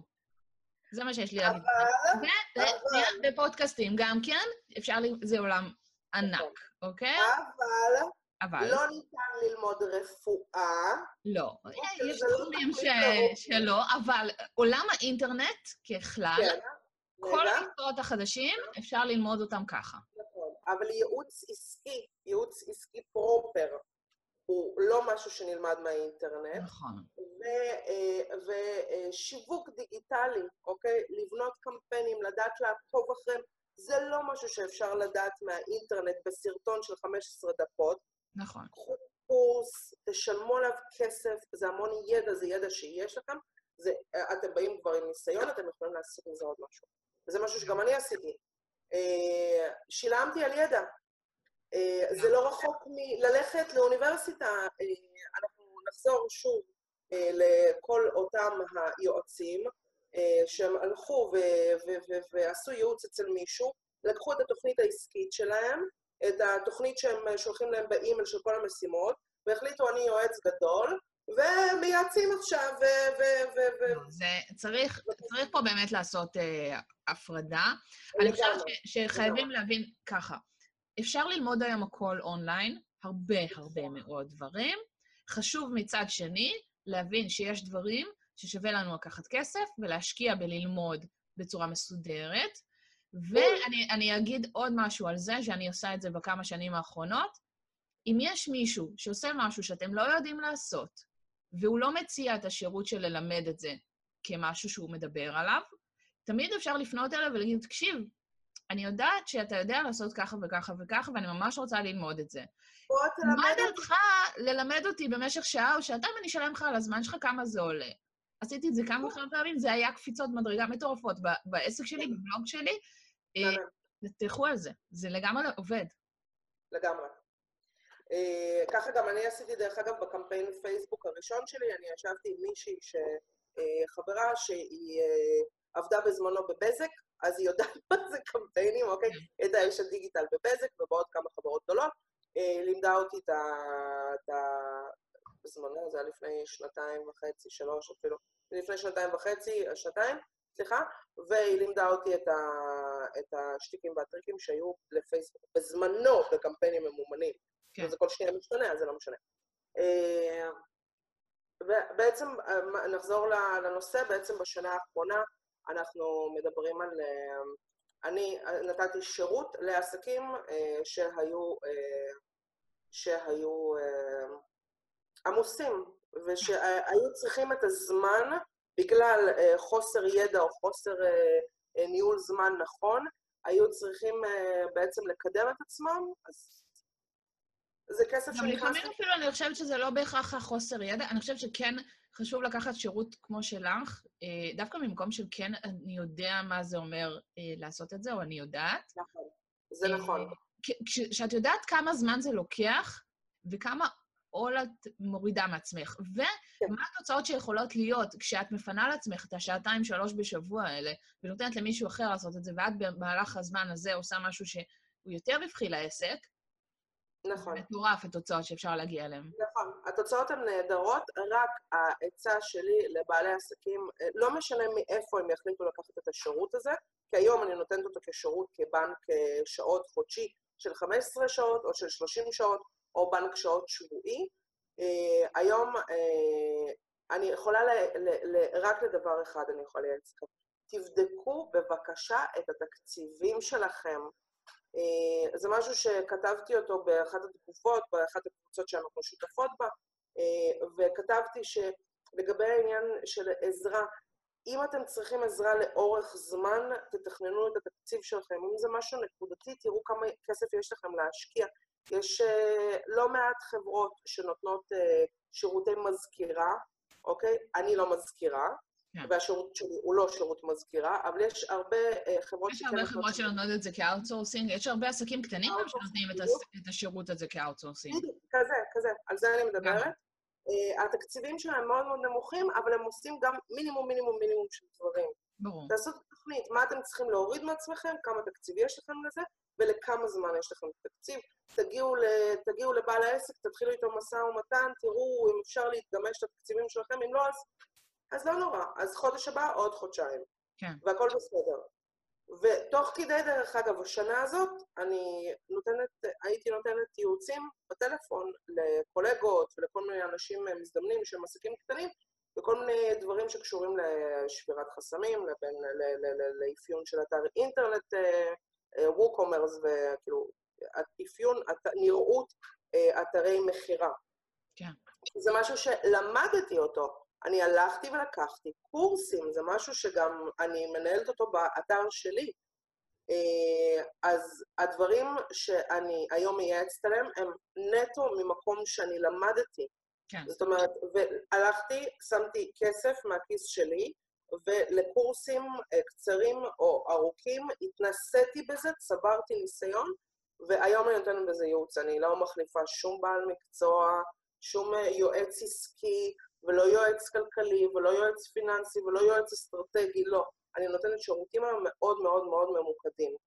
והגענו ל-2019, ופשוט החלטתי לאחד את הכל תחת חנלה, כי אני מנהלת היום גם את העניין של המוצרים, גם את העניין של שירותים לעסקים קטנים, בייחוד של נשים שהן אימהות, של עסק של אישה אחת, מה שאני ואת, אנחנו עסק של אישה אחת,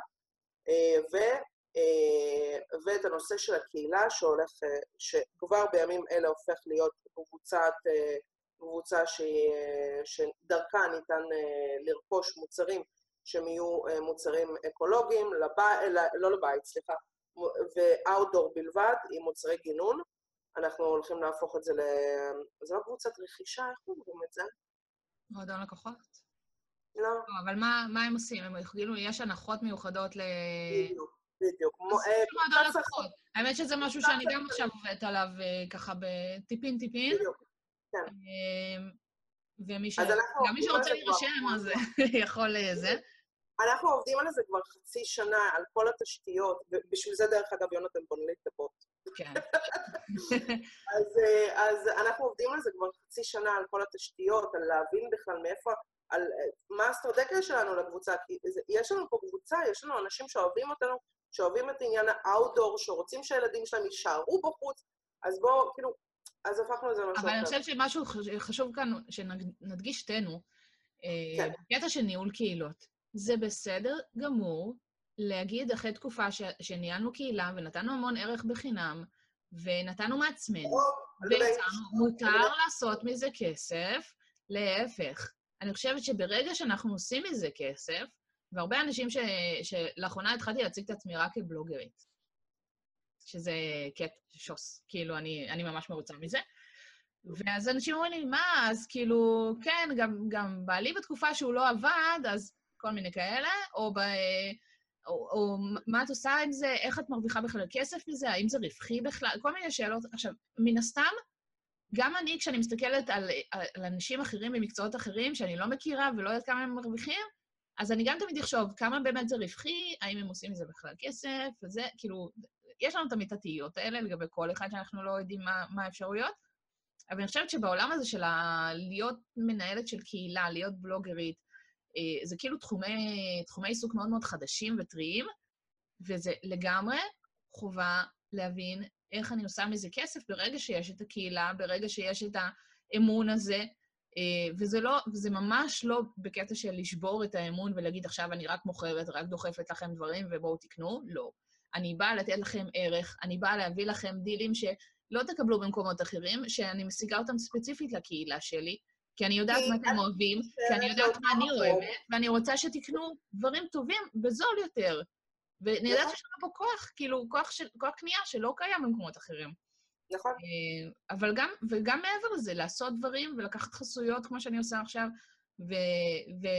ולתת לאנשים גישה לקהילה שלי, עם האסמכתה שלי, שאני מביאה אנשים שאני באמת יודעת שמדברים את העולם הערכים של הקהילה, ושהקהל הזה הוא מתאים להם כבעלי עסקים, דברים שכאילו לי מאוד חשובים.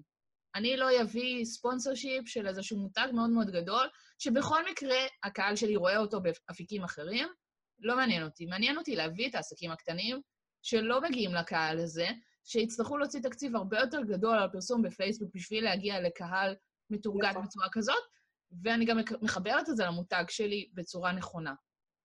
נכון. זה דברים שמאוד חשוב להגיד שכן אפשר לעשות אותם, וכן חשוב לעשות אותם. ברגע שבניתם קהילה, ושיצרתם מקום שהוא טוב ואוהב, ובא לכם לעשות מזה כסף, תעשו מזה כסף, תעשו את זה בצורה נכונה, בצורה אתית, תחשבו על הדברים מראש, תכננו אותם, כמו שאת אומרת, כאילו, לא ישר לקפוץ למים ולזרוק סתם לינקים של אפילייטס, שזה סבבה, אבל זו לא התמורה שלנו. אם את זורקת לינקים של אפילייטס, זה סך הכל בדיקת, את יודעת, בדיקה של המים, נכון.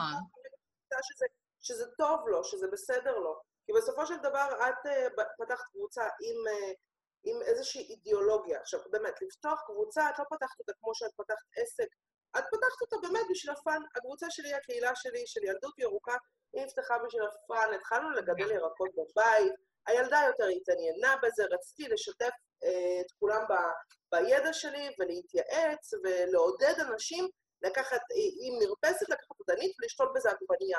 אוקיי? אני חושבת שחשוב גם להגיד את הקטע הזה, שהקבוצות נבנו ממקום שאנחנו לא באות כאוטוריטה, כבעלות מקצוע, כוואטאבר, אנחנו באות כמעט, גם אצלי, בבלוג שלי, אני לא באה לא כבשלנית, לא כיוצרת מתכונים, לא כשאפית, לא כוואטאבר, אני אימא, אני מבשלת, אני נהנית מזה, אני מלמדת את הילדים שלי תוך כדי זה, ואני ממש אוהבת לדבר על הנושא הזה. ואני אוהבת לדבר על זה בגובה העיניים עם הורים שהם כמוני. וזה המקום, משם זה נולד, כל הדברים האלה. טוב להגיד את זה, שזה כאילו, אם אתם עושים משהו כזה, אם אתם הולכים על צעד כזה של לפתוח קהילה, אז תחשבו איך אתם עושים את זה, שזה באמת תואם את העולם הערכים שלכם, שזה מדבר אתכם החוצה, שאתם באמת נשארים אותנטיים וכנים, ובדיוק מי שאתם לאורך כל הדרך, ולא תופסים תחת על אנשים, כי יש לי קהילה. לא, כאילו, בואו, כל אחד יכול לפתוח קהילה היום, זה די פשוט, בשני קליקים לעשות את זה, לתחזק קהילה, לטפח אותה, להשקיע בהם, ליצור את התוכן, זה כבר דברים שדורשים את הלמידה ואת האישיות המיוחדת באה ועושה את זה. כל עוד פייסבוק מעודד בניות קהילה, ומעודד טיפוח קהילות, ומעודד, פייסבוק עדיין לא משלם לנו על זה שאנחנו מתחזקים קהילות. וגם הוא לא מאפשר לנו לטרגט קהילות, אם אנחנו מדברות על קידום ממומן. אין אפשרות לעשות את זה. אני אבנה קהל סביב הזה, לא, זה לא עובד, אין אפשרות לעשות את זה, צריך דרכים עקומות והכלכלות בשביל לטרגט את אותו קהל. פייסבוק לא קהל איתנו. אבל זה יקרה גם מתישהו, סביר להניח. זה יקרה, זה בסדר גמור, אבל אני חושבת שכל עוד אנחנו משקיעות כל כך הרבה, אז מגיע לנו לקבל מזה כמה שקלים. אני לא רוצה שהקהילה תהיה אפיק ההכנסה העיקרי שלי, אבל אני כן אעשה שנגיד, אם אני אבחר באפיק הכנסה עיקרי, ולפי זה הקהילה תכניס לי, לפי זה חנלה תכניס לי. זאת אומרת, אם אני רוצה שהייעוץ או השירות לעסקים קטנים ייתנו לי את האפיק העיקרי, זאת אומרת שייתנו לי את 50% הכנסה, אז אני אצור ש-25 יבואו מפה ו-25 עוד יבואו מפה. כן, זה... תשמעי, אני רוצה להגיד לך אבל, שהיום אני מתעסקת בשלושה דברים, כאשר אחד מהם הוא יותר, יש לו מקום יותר נמוך, מיקום יותר נמוך בעדיפויות שלי, מודה בפה מלא שזה לא קל, שזה בא לפעמים על חשבון זה שאני יכולה לשבת על הספה ולראות נטפליקס, או על יציאות עם חברות, או לפעמים על יציאה עם ליה, לראות איזו הצגה, ואבא שלה לוקח אותה, או לפעמים גם על שישי ושבת. כאילו, זה לא קל. זה ממש לא קל. אבל אני יודעת שהפיקים האלה הם אך ורק פיקים. ופה אנחנו נכניס לשיחה את החשיבות של ניהול זמן נכון. כן. אותי לימדו מתחילת הדרך שאני צריכה לעשות תוכנית שנתית, לפי זה לחלק לרבעון, לפי זה לחלק לחודשים, שבועות וימים. אני הגעתי למסקנה שזה לא בשבילי. לרגע באתי להגיד, וואי, איזה מתוכננת, איך את מתכננת כל כך איזה... לא. גם אני, כמה שאני בן אדם סופר מתוכנן, אני מתכננת שבוע-שבועיים קדימה את הלוז שלי, לאחרונה את אמרת לי שאת מתוכננת כבר שבועיים קדימה, אמרתי, וואי, אני צריכה לתכנן גם את שבוע הבא. כאילו, זה עשה לי... שבועיים קדימה אני מתוכננת מבחינת המטלות הגדולות. שבועיים קדימה אני מתוכננת לגבי פעילויות אם יש לליה, אוקיי? או איזשהו רופא, הפילאטיס. שבועיים קדימה אני מתוכננת לפי המטלות הגדולות, לקוחות שיש להם מטלות גדולות. כל שאר הדברים אני מכניסה בין לבין. אבל זה נכון שזה מאוד חשוב לדעת מה הולך להיות במשך השנה, בכל זאת אנחנו מציבים יעדים, אנחנו רוצים, באוגוסט הולך להיות פיק עוד פעם של ירידה במחירות, לא משנה איזה מחירות, אנחנו צריכים להתכונן לשם, אחר כך יהיה לנו צ'יק צ'אק, כן? הולך להיות סוף שנה. לפני זה יש את הבחירות פה במדינת ישראל, שיש איזו שמועה שרצוי לא לפרסם בפייסבוק בזמן בחירות, כי פייסבוק הולך לאכול את כל התקציבים של כולם, ואנחנו כעסקים קטנים נקבל תיעדוף נמוך הרבה יותר. אין לי מושג, כאילו, זה שמועה שאני שומעת מכל עבר. כן, אבל מצד שני, אם אנחנו, קודם כל, תקופה של בחירות זו תקופה טובה, קודם כל יש יום חופש, שמן הסתם אנשים מחפשים את הכסף שלהם, ומעבר לזה זה מיד שינויים, ושינויים תמיד עושים טוב לכלכלה. כן, אני מאוד מסכימה. אבל גם בקטע של תקציב ממומן וכאלה, אני לאחרונה למדתי אצל נועה סטרלינג, היא עשתה לי קצת סדר באיך בונים קמפיין לקידום של, נגיד, עכשיו אני מקדמת קורס. אז כאילו, איך אני מתכננת את האקסל, שאני אדע את כל המקומות השונים שבהם אני מפרסמת, ומה אני מפרסמת בכל יום, במהלך כל החודש של הקמפיין. ואיזה מסרים אני כותבת, וכאילו כל הנושא גם של הטקסטים וכאלה. ואז אני מסתכלת על הרשימה, על כל האקסל המטורף הזה, שמחולק לפי ימים, חודש קדימה, מתוכנן, ברמת הזה. שני דברים, שתי מסקנות שהגעתי מתוך הדבר הזה. קודם כל... אני כמה הולכת. אני לא עושה את זה. לא, אני לא עושה את זה. אבל לא. דבר ראשון, יש לי איזה 8 מקומות שונים שבהם אני משווקת. פייסבוק פרטי, האינסטגרם, הקבוצה שלי, של המתנות, ניוזלטר, כאילו, יש רשימה גדולה של דברים. הדברים שאני מוציאה עליהם כסף, זה הממומן, שהוא אחוז קטן יחסית, כי זה אחד מתוך 8 דברים. הניוזלטר שאני משלמת עליו, כן, רואים איך אתה שטונגול. הניוזלטר שאני מוציאה עליו כסף כל חודש, קבוע, וזה כאילו לא עולה כשאני מפרסמת יותר או whatever. וזהו, כל השאר זה אפיקים שהם חינמים, שאני מתחזקת אותם, כאילו הזמן שלי הוא לא חינמי, אבל זה דורש ממני השקעה של זמן ולא של כסף, ואפשר להיות סופר יצירתית דווקא במקומות האלה. דווקא נכון. במקומות שאני אומרת, וואלה, בא לי ביום שני לעלות בלייב, ולעשות משהו מגניב לקהילה שלי, וזה ימשוך עוד נרשמים. נכון, נכון. ולחשוב על הדברים שהם מחוץ לקופסה, למתוח את הגבולות שלנו בקטע של להבין, אוקיי, קשה לי עם לייבים, אבל אני עדיין אעשה את זה. ונגיד, הפודקאסט שאנחנו עכשיו מקליטות ועושות גם וידאו, אז הוא יעלה גם בלייב, כי בא לנו, כי אנחנו שתינו זורמות על זה. כן, בוא נעשה פרצוף מצחיק, שזה... נעלה את הפרצוף המצחיק בזה. הרי ברור לך שאם אנחנו עכשיו שתינו נעשה פרצוף מצחיק, זה מה שהשוט שפייסבוק יתפוס לפרסום של הלייב הזה. כן.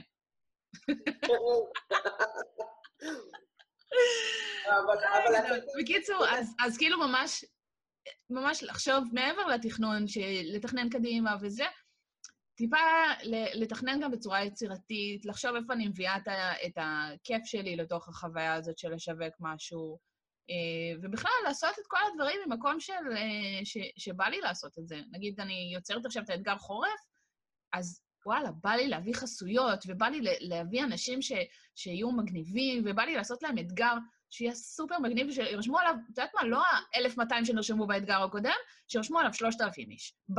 בא לי שיהיו מלא אנשים שיענו מהתוכן החינמי המגניב שאני יוצרת, כי זה כיף. כי בסופו של דבר שאנחנו עושות עסק, ולא משנה מה אנחנו עושות, אנחנו צריכות ליהנות בדרך, גם שאת נותנת שירות של ייעוץ, וגם שאת מלווה אנשים, וגם שאת עושה את כל התכנונים ביומן, וזה איזה כיף.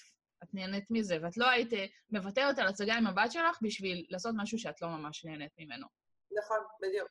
ואני חושבת שזה מקום שצריך לדבר עליו, זה הכי חשוב, כאילו, מבחינתי בכל השיחה הזאת. כאילו, זה מקום שאת עושה דברים שאת נהנית. אני חייבת לחדד איזשהו נושא. אנחנו מתחילת הדרך, אנחנו מאוד מעודדות... מעודדות לעשות סדר בדברים, וכן לדבר על כסף, וכן לדבר על הכלכלה, וכן להודות בטעויות, וכן לקום ולהגיד נכשלתי, או שאני בירידה, או שאני צריך עזרה, ולשלם על העזרה. כן חשוב, כשאני אמרתי שאני לא מסוגלת לדבוק בשנה ולפרוט אותה למטה, זה כי אני אישית, אני עם האופי שלי, אני יודעת שאני לא אתמיד בזה. חשוב מאוד לעשות אסטרטגיה כלכלית, שיווקית, whatever, איזו אסטרטגיה שתבינו מה המדרגות שלכם, מדרגות, אתם כאילו בונים עסק, אתם צריכים לעלות. לא רק המדרגות, גם להבין לאן אני הולך. להבין באיזה מצב אנחנו נמצאים עכשיו. כן. לא, כאילו, ממש להסתכל על הדברים בעיניים, אבל גם להבין... כי בדרך כלל שאנחנו בונים עסק, אז אנחנו מתגלגלים. רוב העסקים הם ב-state of mind של התגלגלות, גם בתקציב, גם בהלוואות שהם לוקחים בשביל לממן את כל ההשתלשלות של הדברים, ולא, אנחנו צריכים לכוון, אנחנו צריכים להסתכל קדימה, אנחנו צריכים להבין, ולבנות אסטרטגיה שיווקית זה לא אומר, מעכשיו, שנה קדימה אני יודעת בכל יום מה אני עושה, לא. זה אומר, מה האור בקצה המנהרה שאני הולכת? והמנהרה כולה מוארת וכיף לי בה, וכל הדרך כיפת לי, אבל אני צריכה לדעת לאן אני מכוונת, וכמה אני רוצה להרוויח בסופו של דבר בעוד שנה, או אולי לפני זה, ואיך אני פורטת את זה למוצרים, מי הקהל היעד, ממש לתכנן את כל הדברים האלה. אבל לא צריך לתכנן את זה ברמה היומיומית, וגם רצוי להתקן את התוכנית השיווקית שלנו, או האסטרטגית שלנו, אחת לכמה חודשים. בול. זה משהו שתנו מאוד עושות, ואני חושבת שחשוב להגיד אותו. להתקן לעשות דברים מגניבים, כאילו, כן. את מדברת, אבל אני פתאום קולטת כזה קטם של, איך קוראים לזה, של דבק שהילדה שפכה בו על השולחן, אוקיי? על השולחן האוכל. ואני תוך כדי מגרד את זה, זה מולטיטאסקינג, זה מולטיטאסקינג. בקיצור, אז את אמרת דבר, מה זה נכון, כאילו, אני אתן דוגמה, אוקיי? דוגמה הכי פשוטה. אנחנו עשינו עכשיו אסטרטגיה, ואנחנו בונות על זה שאנחנו מקדמות את העסק שלנו רק דרך פייסבוק, כי משם אנחנו רואים את הכניסה של הלקוחות. פייסבוק בשבילנו הוא לא מת, זה קלישה מפגרת. פייסבוק עדיין... זה שלם לו, זה הכל. בדיוק, בעזרת פייסבוק, הפייסבוקים מתפרנסים, והכל סבבה, גם אנחנו, ופתאום אנחנו עושים אסטרטגיה, ומגיע חודש אוגוסט, סליחה, מאי, סבבה, פתאום בקליפורניה לוהט אש, המשרדים של פייסבוק נשרפים, פייסבוק נסגרת, מה אנחנו עושים? אנחנו צריכים לתכנן דברים מחדש. ואם אנחנו, זה היה ההארדקור כאילו, ואם עכשיו אנחנו נלך על משהו יותר הזה, אנחנו עכשיו בתחילת השנה, אנחנו בונים להכניס לקוחות ועסקאות לעסק, ופתאום, ואנחנו יודעים שבעוד 3 חודשים אנחנו צריכים להגיע ל-X של סכום, ופתאום עשינו עבודה כל כך טובה, ומגיע לנו סכום כפול מזה, או כפול 3 מזה. מה אנחנו עושים עם היתרה של הכסף שפתאום נכנסה לנו באיזה כיף לנו, או מה אנחנו עושים אם פתאום יש לנו פחות. אנחנו צריכים כל הזמן, כאילו הדברים הם ניידים, הם כל הזמן צריכים להשתנות, ונראה לי שמי שיצפה לנו בפודקאסט הזה, היא עדיין לא עצמאית. היא עדיין לא התייאשה, אחרי כמעט 2 שאנחנו מדברות מלהקשיב לנו. כן, ברח, מה זה תיאור? לא, ממש לא. את יודעת מה? אני חושבת שזה נורא נורא מעודד מה שאנחנו אומרות פה. כי מעבר לבואי תלמדי, בואי תעשי, בואי תעשי מיליון דברים, משימות וזה וזה, ההבנה הזאת היא שבסופו של דבר אנחנו בנות אדם, יש לנו את החוזקות שלנו והחולשות שלנו, ויש את הדברים שאנחנו מצליחות ופחות מצליחות, ויש את התוויית דרך והאסטרטגיה לעומת הביצוע היומיומי של המשימות, יש כל הזמן את הגם וגם הזה. כל הזמן אנחנו נעות בין לבין. אבל אני חושבת שצריך מאוד לדבר על המקום הזה, של להבין שזה הכל פונקציה של למידה, פונקציה של התנסות, פונקציה של להעז ולעשות דברים, ולא רק לחשוב על הדברים בראש, ולתכנן מיליון תסריטים של, וואי, זה יעבוד לי מגניב, וזה וזה וזה. לא, בואו נהיה מציאותיות, אבל עם כל ההסתכלות הזאת, ואני חושבת שזה סיכום יפה למה שדיברנו עד עכשיו, אנחנו דיברנו, אמרנו הרבה דברים שהם כביכול יכולים לתפס כשליליים, אני לא טובה בזה, וסגרתי את זה, ולקחתי אחריות, ועשיתי ככה, ועשיתי ככה, וזה, שזה כאילו, זה טוב, אבל זה עדיין כאילו המקומות הפחות יפים, ואני חושבת שאם אנחנו שנייה אחת נעצור, ונסתכל על עצמנו בצורה הכי, כן, דיברנו מקודם על גרי ויינרצ'ק, אחד הדברים שאני הכי הכי אוהבת אצלו, זה שהוא מדבר על self-awareness, על להיות מודעת, לא לחסרונות שלי. כל הזמן מלמדים אותנו, תסתכלו על החסרונות שלכם, תראו מה לא טוב, איפה צריך לשפר, ותלמדו ותעשו. לא. תסתכלו על הדברים שאתם חזקות בהם, על מה אתן באמת טובות, על מה אתן באמת יודעות לעשות טוב. הנה, את דוגמה מצוינת לזה. כן. ולקחת החוזקות ולעשות מהם כסף, וליהנות מהדרך הזאת. ולא להתייאש כי משהו אחד ספציפית לא הצליח לי. אפשר להתבאס שבוע, כמה ימים, סבבה, קחו לכם את הזמן לבכות, הכל טוב, ואפשר לקחת את החיים באיזי, אבל גם אפשר להבין, אוקיי, יש דברים שאני ממש ממש טובה בהם, שאנשים עוקבים אחריי בגלל זה, ובואו נראה איך אני עושה מזה כסף. ובואו נראה איך אני משנה טיפה, נגיד, בואו נהיה הכי, זה, אני מאוד אוהבת כנות, אז בואו נהיה הכי כנות. אני משווקת כבר 3-4 חודשים את הקורסים שלי, שנה שעברה גם שיווקתי את הקורס מתנות, יצרתי לפני כמה חודשים קורס של רשימות תפוצה וניוזלטרים, משווקת אותם בכל הכוח. בדמיון שלי, כשאני נסעתי לחמותי בנהריה, נסענו נסיעה של 1.5 שעות, ואני בראש שלי מריצה לי כל הזמן את אותה מחשבה, וואי, איזה מגניב, הולכים לעבור מלא אנשים, אני ארוויח איזה 15,000 בחודש רק מהקורסים, ועוד הרי הבלוג, ועוד זה וזה, ואני אעשה מלא כסף, יהיה לי כיף בזה. לא. ואז החיים התנפצו לי בפנים, ואני עושה קמפיינים סופר מושקעים. אני באמת למדתי בתהליך הזה של 4 חודשים, מיליון דברים שלא ידעתי קודם, ואני עכשיו הרבה יותר חכמה והרבה יותר יודעת מה לעשות. וואו, כמה דברים, וואו. וואו. אבל מצד שני, תוצאות בשטח, לא נרשמו כל כך הרבה אנשים, נרשמו 1-2 לכל קורס. עכשיו יש קורס שהוא ברשמה, שאני מאוד מקווה שירשמו עוד חוץ מהראשונה שנרשמה, והדברים לא 100% גנים ושושנים והכל יופי טופי וחדי קרן כמו שאלי שלי אוהבת. לא הכל מושלם, אבל מצד שני, תוך כדי הדרך גיליתי שכשאני מדברת על ניהול זמן ואסנה שאני מאוד אוהבת, ובכלל כל הפודקאסט הזה, כל הדברים שאני עושה, כאילו פתאום גיליתי צדדים בי ויצירת קורסים דיגיטליים, כל מיני דברים שאני נהנית מהם. גיליתי מלא דברים שאני יודעת לעשות ושאני ממש טובה בהם. ועכשיו אני חושבת עם עצמי איך אני לוקחת את זה, ועושה מזה כסף, נגיד, יצאתי עם הפגישות דרבון לפני איזה חודשיים, וואי, אנשים נרשמים ומשלמים על זה. אז למה לא לרוץ עם זה? למה לא להמשיך לשווק את זה? כאילו, עכשיו הרצתי קמפיין שהוא בפייסבוק, ושאנשים במקום להירשם באיזה דף נחיתה ואז להגיע אליי, לא, זה מחובר לוואטסאפ עסקי, ומשם מגיעים אליי, ושם מדברים איתי, ושם סוגרים איתי. ממש ככה, הכי פשוט בעולם, ותוצאות בזה, זה עולה לי $14 ללקוח. תוצאות, בשטח. מה? שווה לגמרי. אנשים קמים 450 שקל בערך, משהו כזה, מתוך זה $14 הולך לזה, סבבה, כאילו מבחינתי, אתם אומרים פייסבוק לא עובד, הוא עובד. פשוט צריך לשלם לו. הכל טוב, כאילו, ואין לי בעיה לשלם את הסכום הזה. זה לא שאני משלמת את כל הסכום של הלקוח על הפייסבוק, זה לא המצב. אני משלמת אחוז קטן מתוך זה לפייסבוק, כי הוא מביא לי לקוחות, זה סבבה לי את זה. אז אני רוצה להוסיף על החוזקות שלי. כן. כי כמו שאמרת, אנחנו דיברנו על הרבה מההתחלה איפה שנכשלתי ומה קרה לי, והיה גרוע. כן. היום אני יכולה להגיד לך שמכל מלמדיי השכלתי, כמו שאומרים, אני למדתי המון מהנפילות שלי. היום, את 2019, אני התעוררתי פשוט בבוקר, לא באמת זה היה בראשון ינור, כן?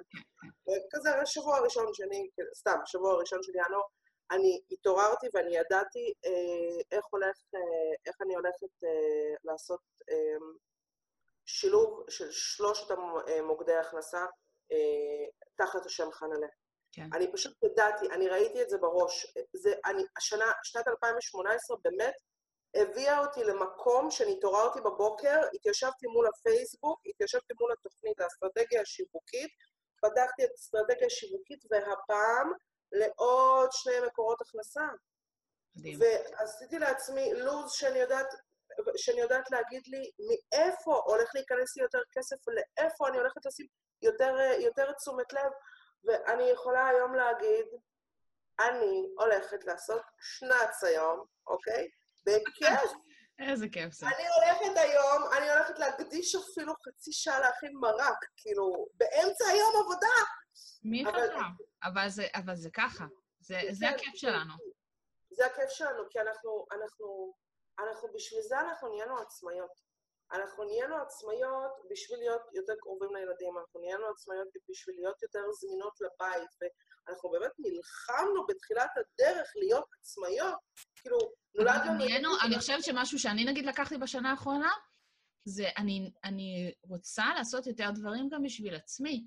כי איפשהו, אם דיברנו על המקום הזה של האימהות בהתחלה, וכמה שזה באמת הופך, אנחנו הופכות להיות אחד עם הילדים שלנו, ושמות את עצמנו רגע בצד לגמרי, ועכשיו, כשהילדים קצת יותר גדולים, אז אני אומרת, אוקיי, איזה דברים אני עושה, מוסיפה לי בלוז שלי, ומקצרת לי את שעות העבודה, ומתחילה, היום התחלתי לעבוד ב9 במקום ב8 שפעם הייתי מתחילה, כי עשיתי הליכה של חצי שעה, ואז התקלחתי, ואז עשיתי... איזה כיף זה, אה?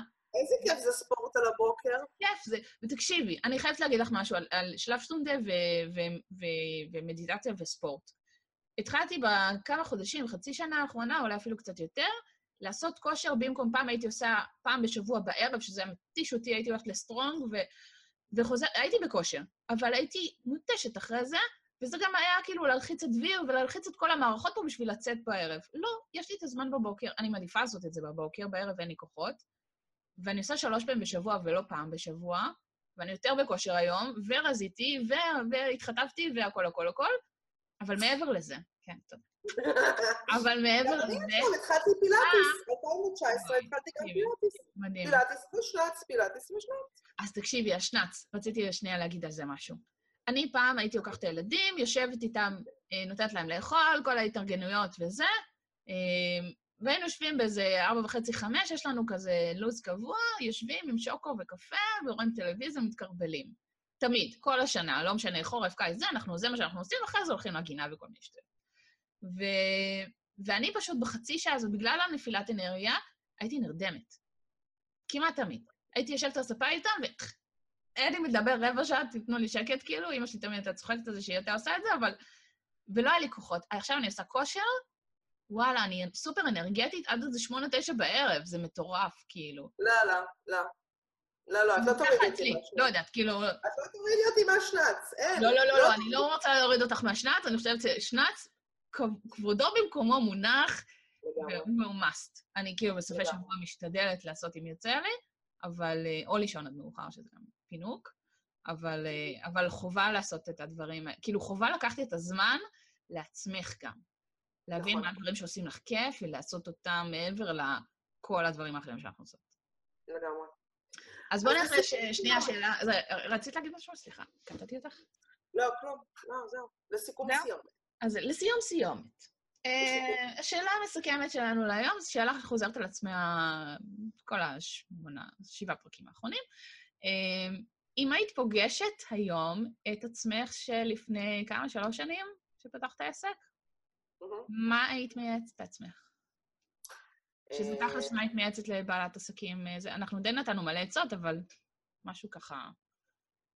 הייתי מייעצת לעצמי כדלקמן. קחי את החופשת לידה שלך, תעבירי אותה בכיף, תחלימי, תתאוששי, קחי לך משרה של, באמת, כאילו, בהתאם לזה שלך, ובשעות הערב או אחרי הצהריים, או להקדיש לזה 3 פעמים בשבוע, 2 פעמים בשבוע, לשבת ולתכנן את העסק שלה. זה מה שאני הייתי עושה. כן. ולתכנן וגם ללמוד מה את צריכה לתכנן ומה את צריכה לעשות. לקחת משרה או לעשות איזשהו, כן, לפתוח עסק ולעשות איזשהו פרויקט עם הידע שכבר יש לך, שבאת איתו מעולם הסחירות. זה כמו שנשים שמפוטרות בגלל לידה, אחרי חודשיים, תוך כדי חופשת לידה, אחרי חודשיים הן מתחילות לחפש עבודה חדשה. אז גם פחות או יותר בשעות הערב, בשעות הבוקר, יושבים עם הנייד, פותחים אפליקציות, מתחילים לחפש עבודה. אז אותו דבר, לפתוח עסק, זה לוקח בדיוק 2 דקות אצל רואה חשבון, זה נורא קל, הכי קשה משם זה להביא את הכסף, להביא את הלקוחות. אז דבר ראשון, שיהיה את הבסיס הכלכלי. הבסיס הכלכלי זה או המשרה כשכירה בחצי משרה או משרת אם, או איזשהו פרויקטים של פרילנסרים, ותוך כדי לבנות את העסק שלך, ולהבין האם החלום שלך שחלמת אותו ממקום לא רציונלי וממקום מאוד מאוד אמוציונלי, האם הוא באמת יפרנס אותך. כן. לקחת איזשהו תקציב, לבנות, לראות אם זה כדאי. אם זה כדאי לשנים הקרובות שאת צריכה לפרנס בית. זהו. יפה. אז אנה, שעתיים של תוכן שמטורפות. נראה לי, אני הולכת לקחת את התוכן הזה ולחתוך אותו לפיסות קטנות ולפזר אותו ברחבה. אבל תעשי את זה באמצע מהפרצופים, בסדר? כן, אנחנו נעשה, אני אעשה את השוט של הפרצופים, ואז אנחנו נעשה. אז תודה רבה, למדתי המון. תודה רבה לך שאירחת אותי בסלון שלך. כן, היה מדהים. חדר עבודה. בחדר עבודה המבולגן. אימא, הסקיות פה, כן, הם לא הלכו, והן הולכות לקרטון וירדו למחסן. בשעת השבוע. אנחנו נסלח לך, את אימא עצמאית. נכון, ויש לי מקום והכל סבבה. אז תודה רבה, היה מקסים. ואני תכף אעלה את זה ללייב בפייסבוק, ואני בטוחה שמלא אנשים ייהנו מזה. ומי ששומע אותנו עכשיו בפודקאסט, אז תדעו שהולכים להגיע עוד מלא מלא פרקים חדשים בקרוב. הפרקים עולים פעם בשבועיים, ככה שהולכת להיות לנו עכשיו איזה כמעט חצי שנה של תוכן מטורף בקטע הזה. ואני יכולה כבר להגיד לכם שכל הפרקים הבאים סגורים כבר להקלטות, וכאילו הם יהיו מוכנים בזמן. בסך הכל העונה הזאת תימשך, אנחנו בפרק 8, יהיו סך הכל 15 פרקים, ואז אני אעשה סיאסטה ואני אורך לי, ואז אני עכשיו על העונה הבאה ומי אני בא לי להביא. אבל הולכים להיות אנשים סופר סופר מגניבים, גם בהמשך הדרך וגם מי שהיו עד עכשיו. שחלקם עוד לא עלו בכלל לאוויר, אז אתם לא יודעים איזה פרקים שווים מחכים לכם. זהו, אז תודה רבה, ונתראה בפרק הבא. ביי! תתלור!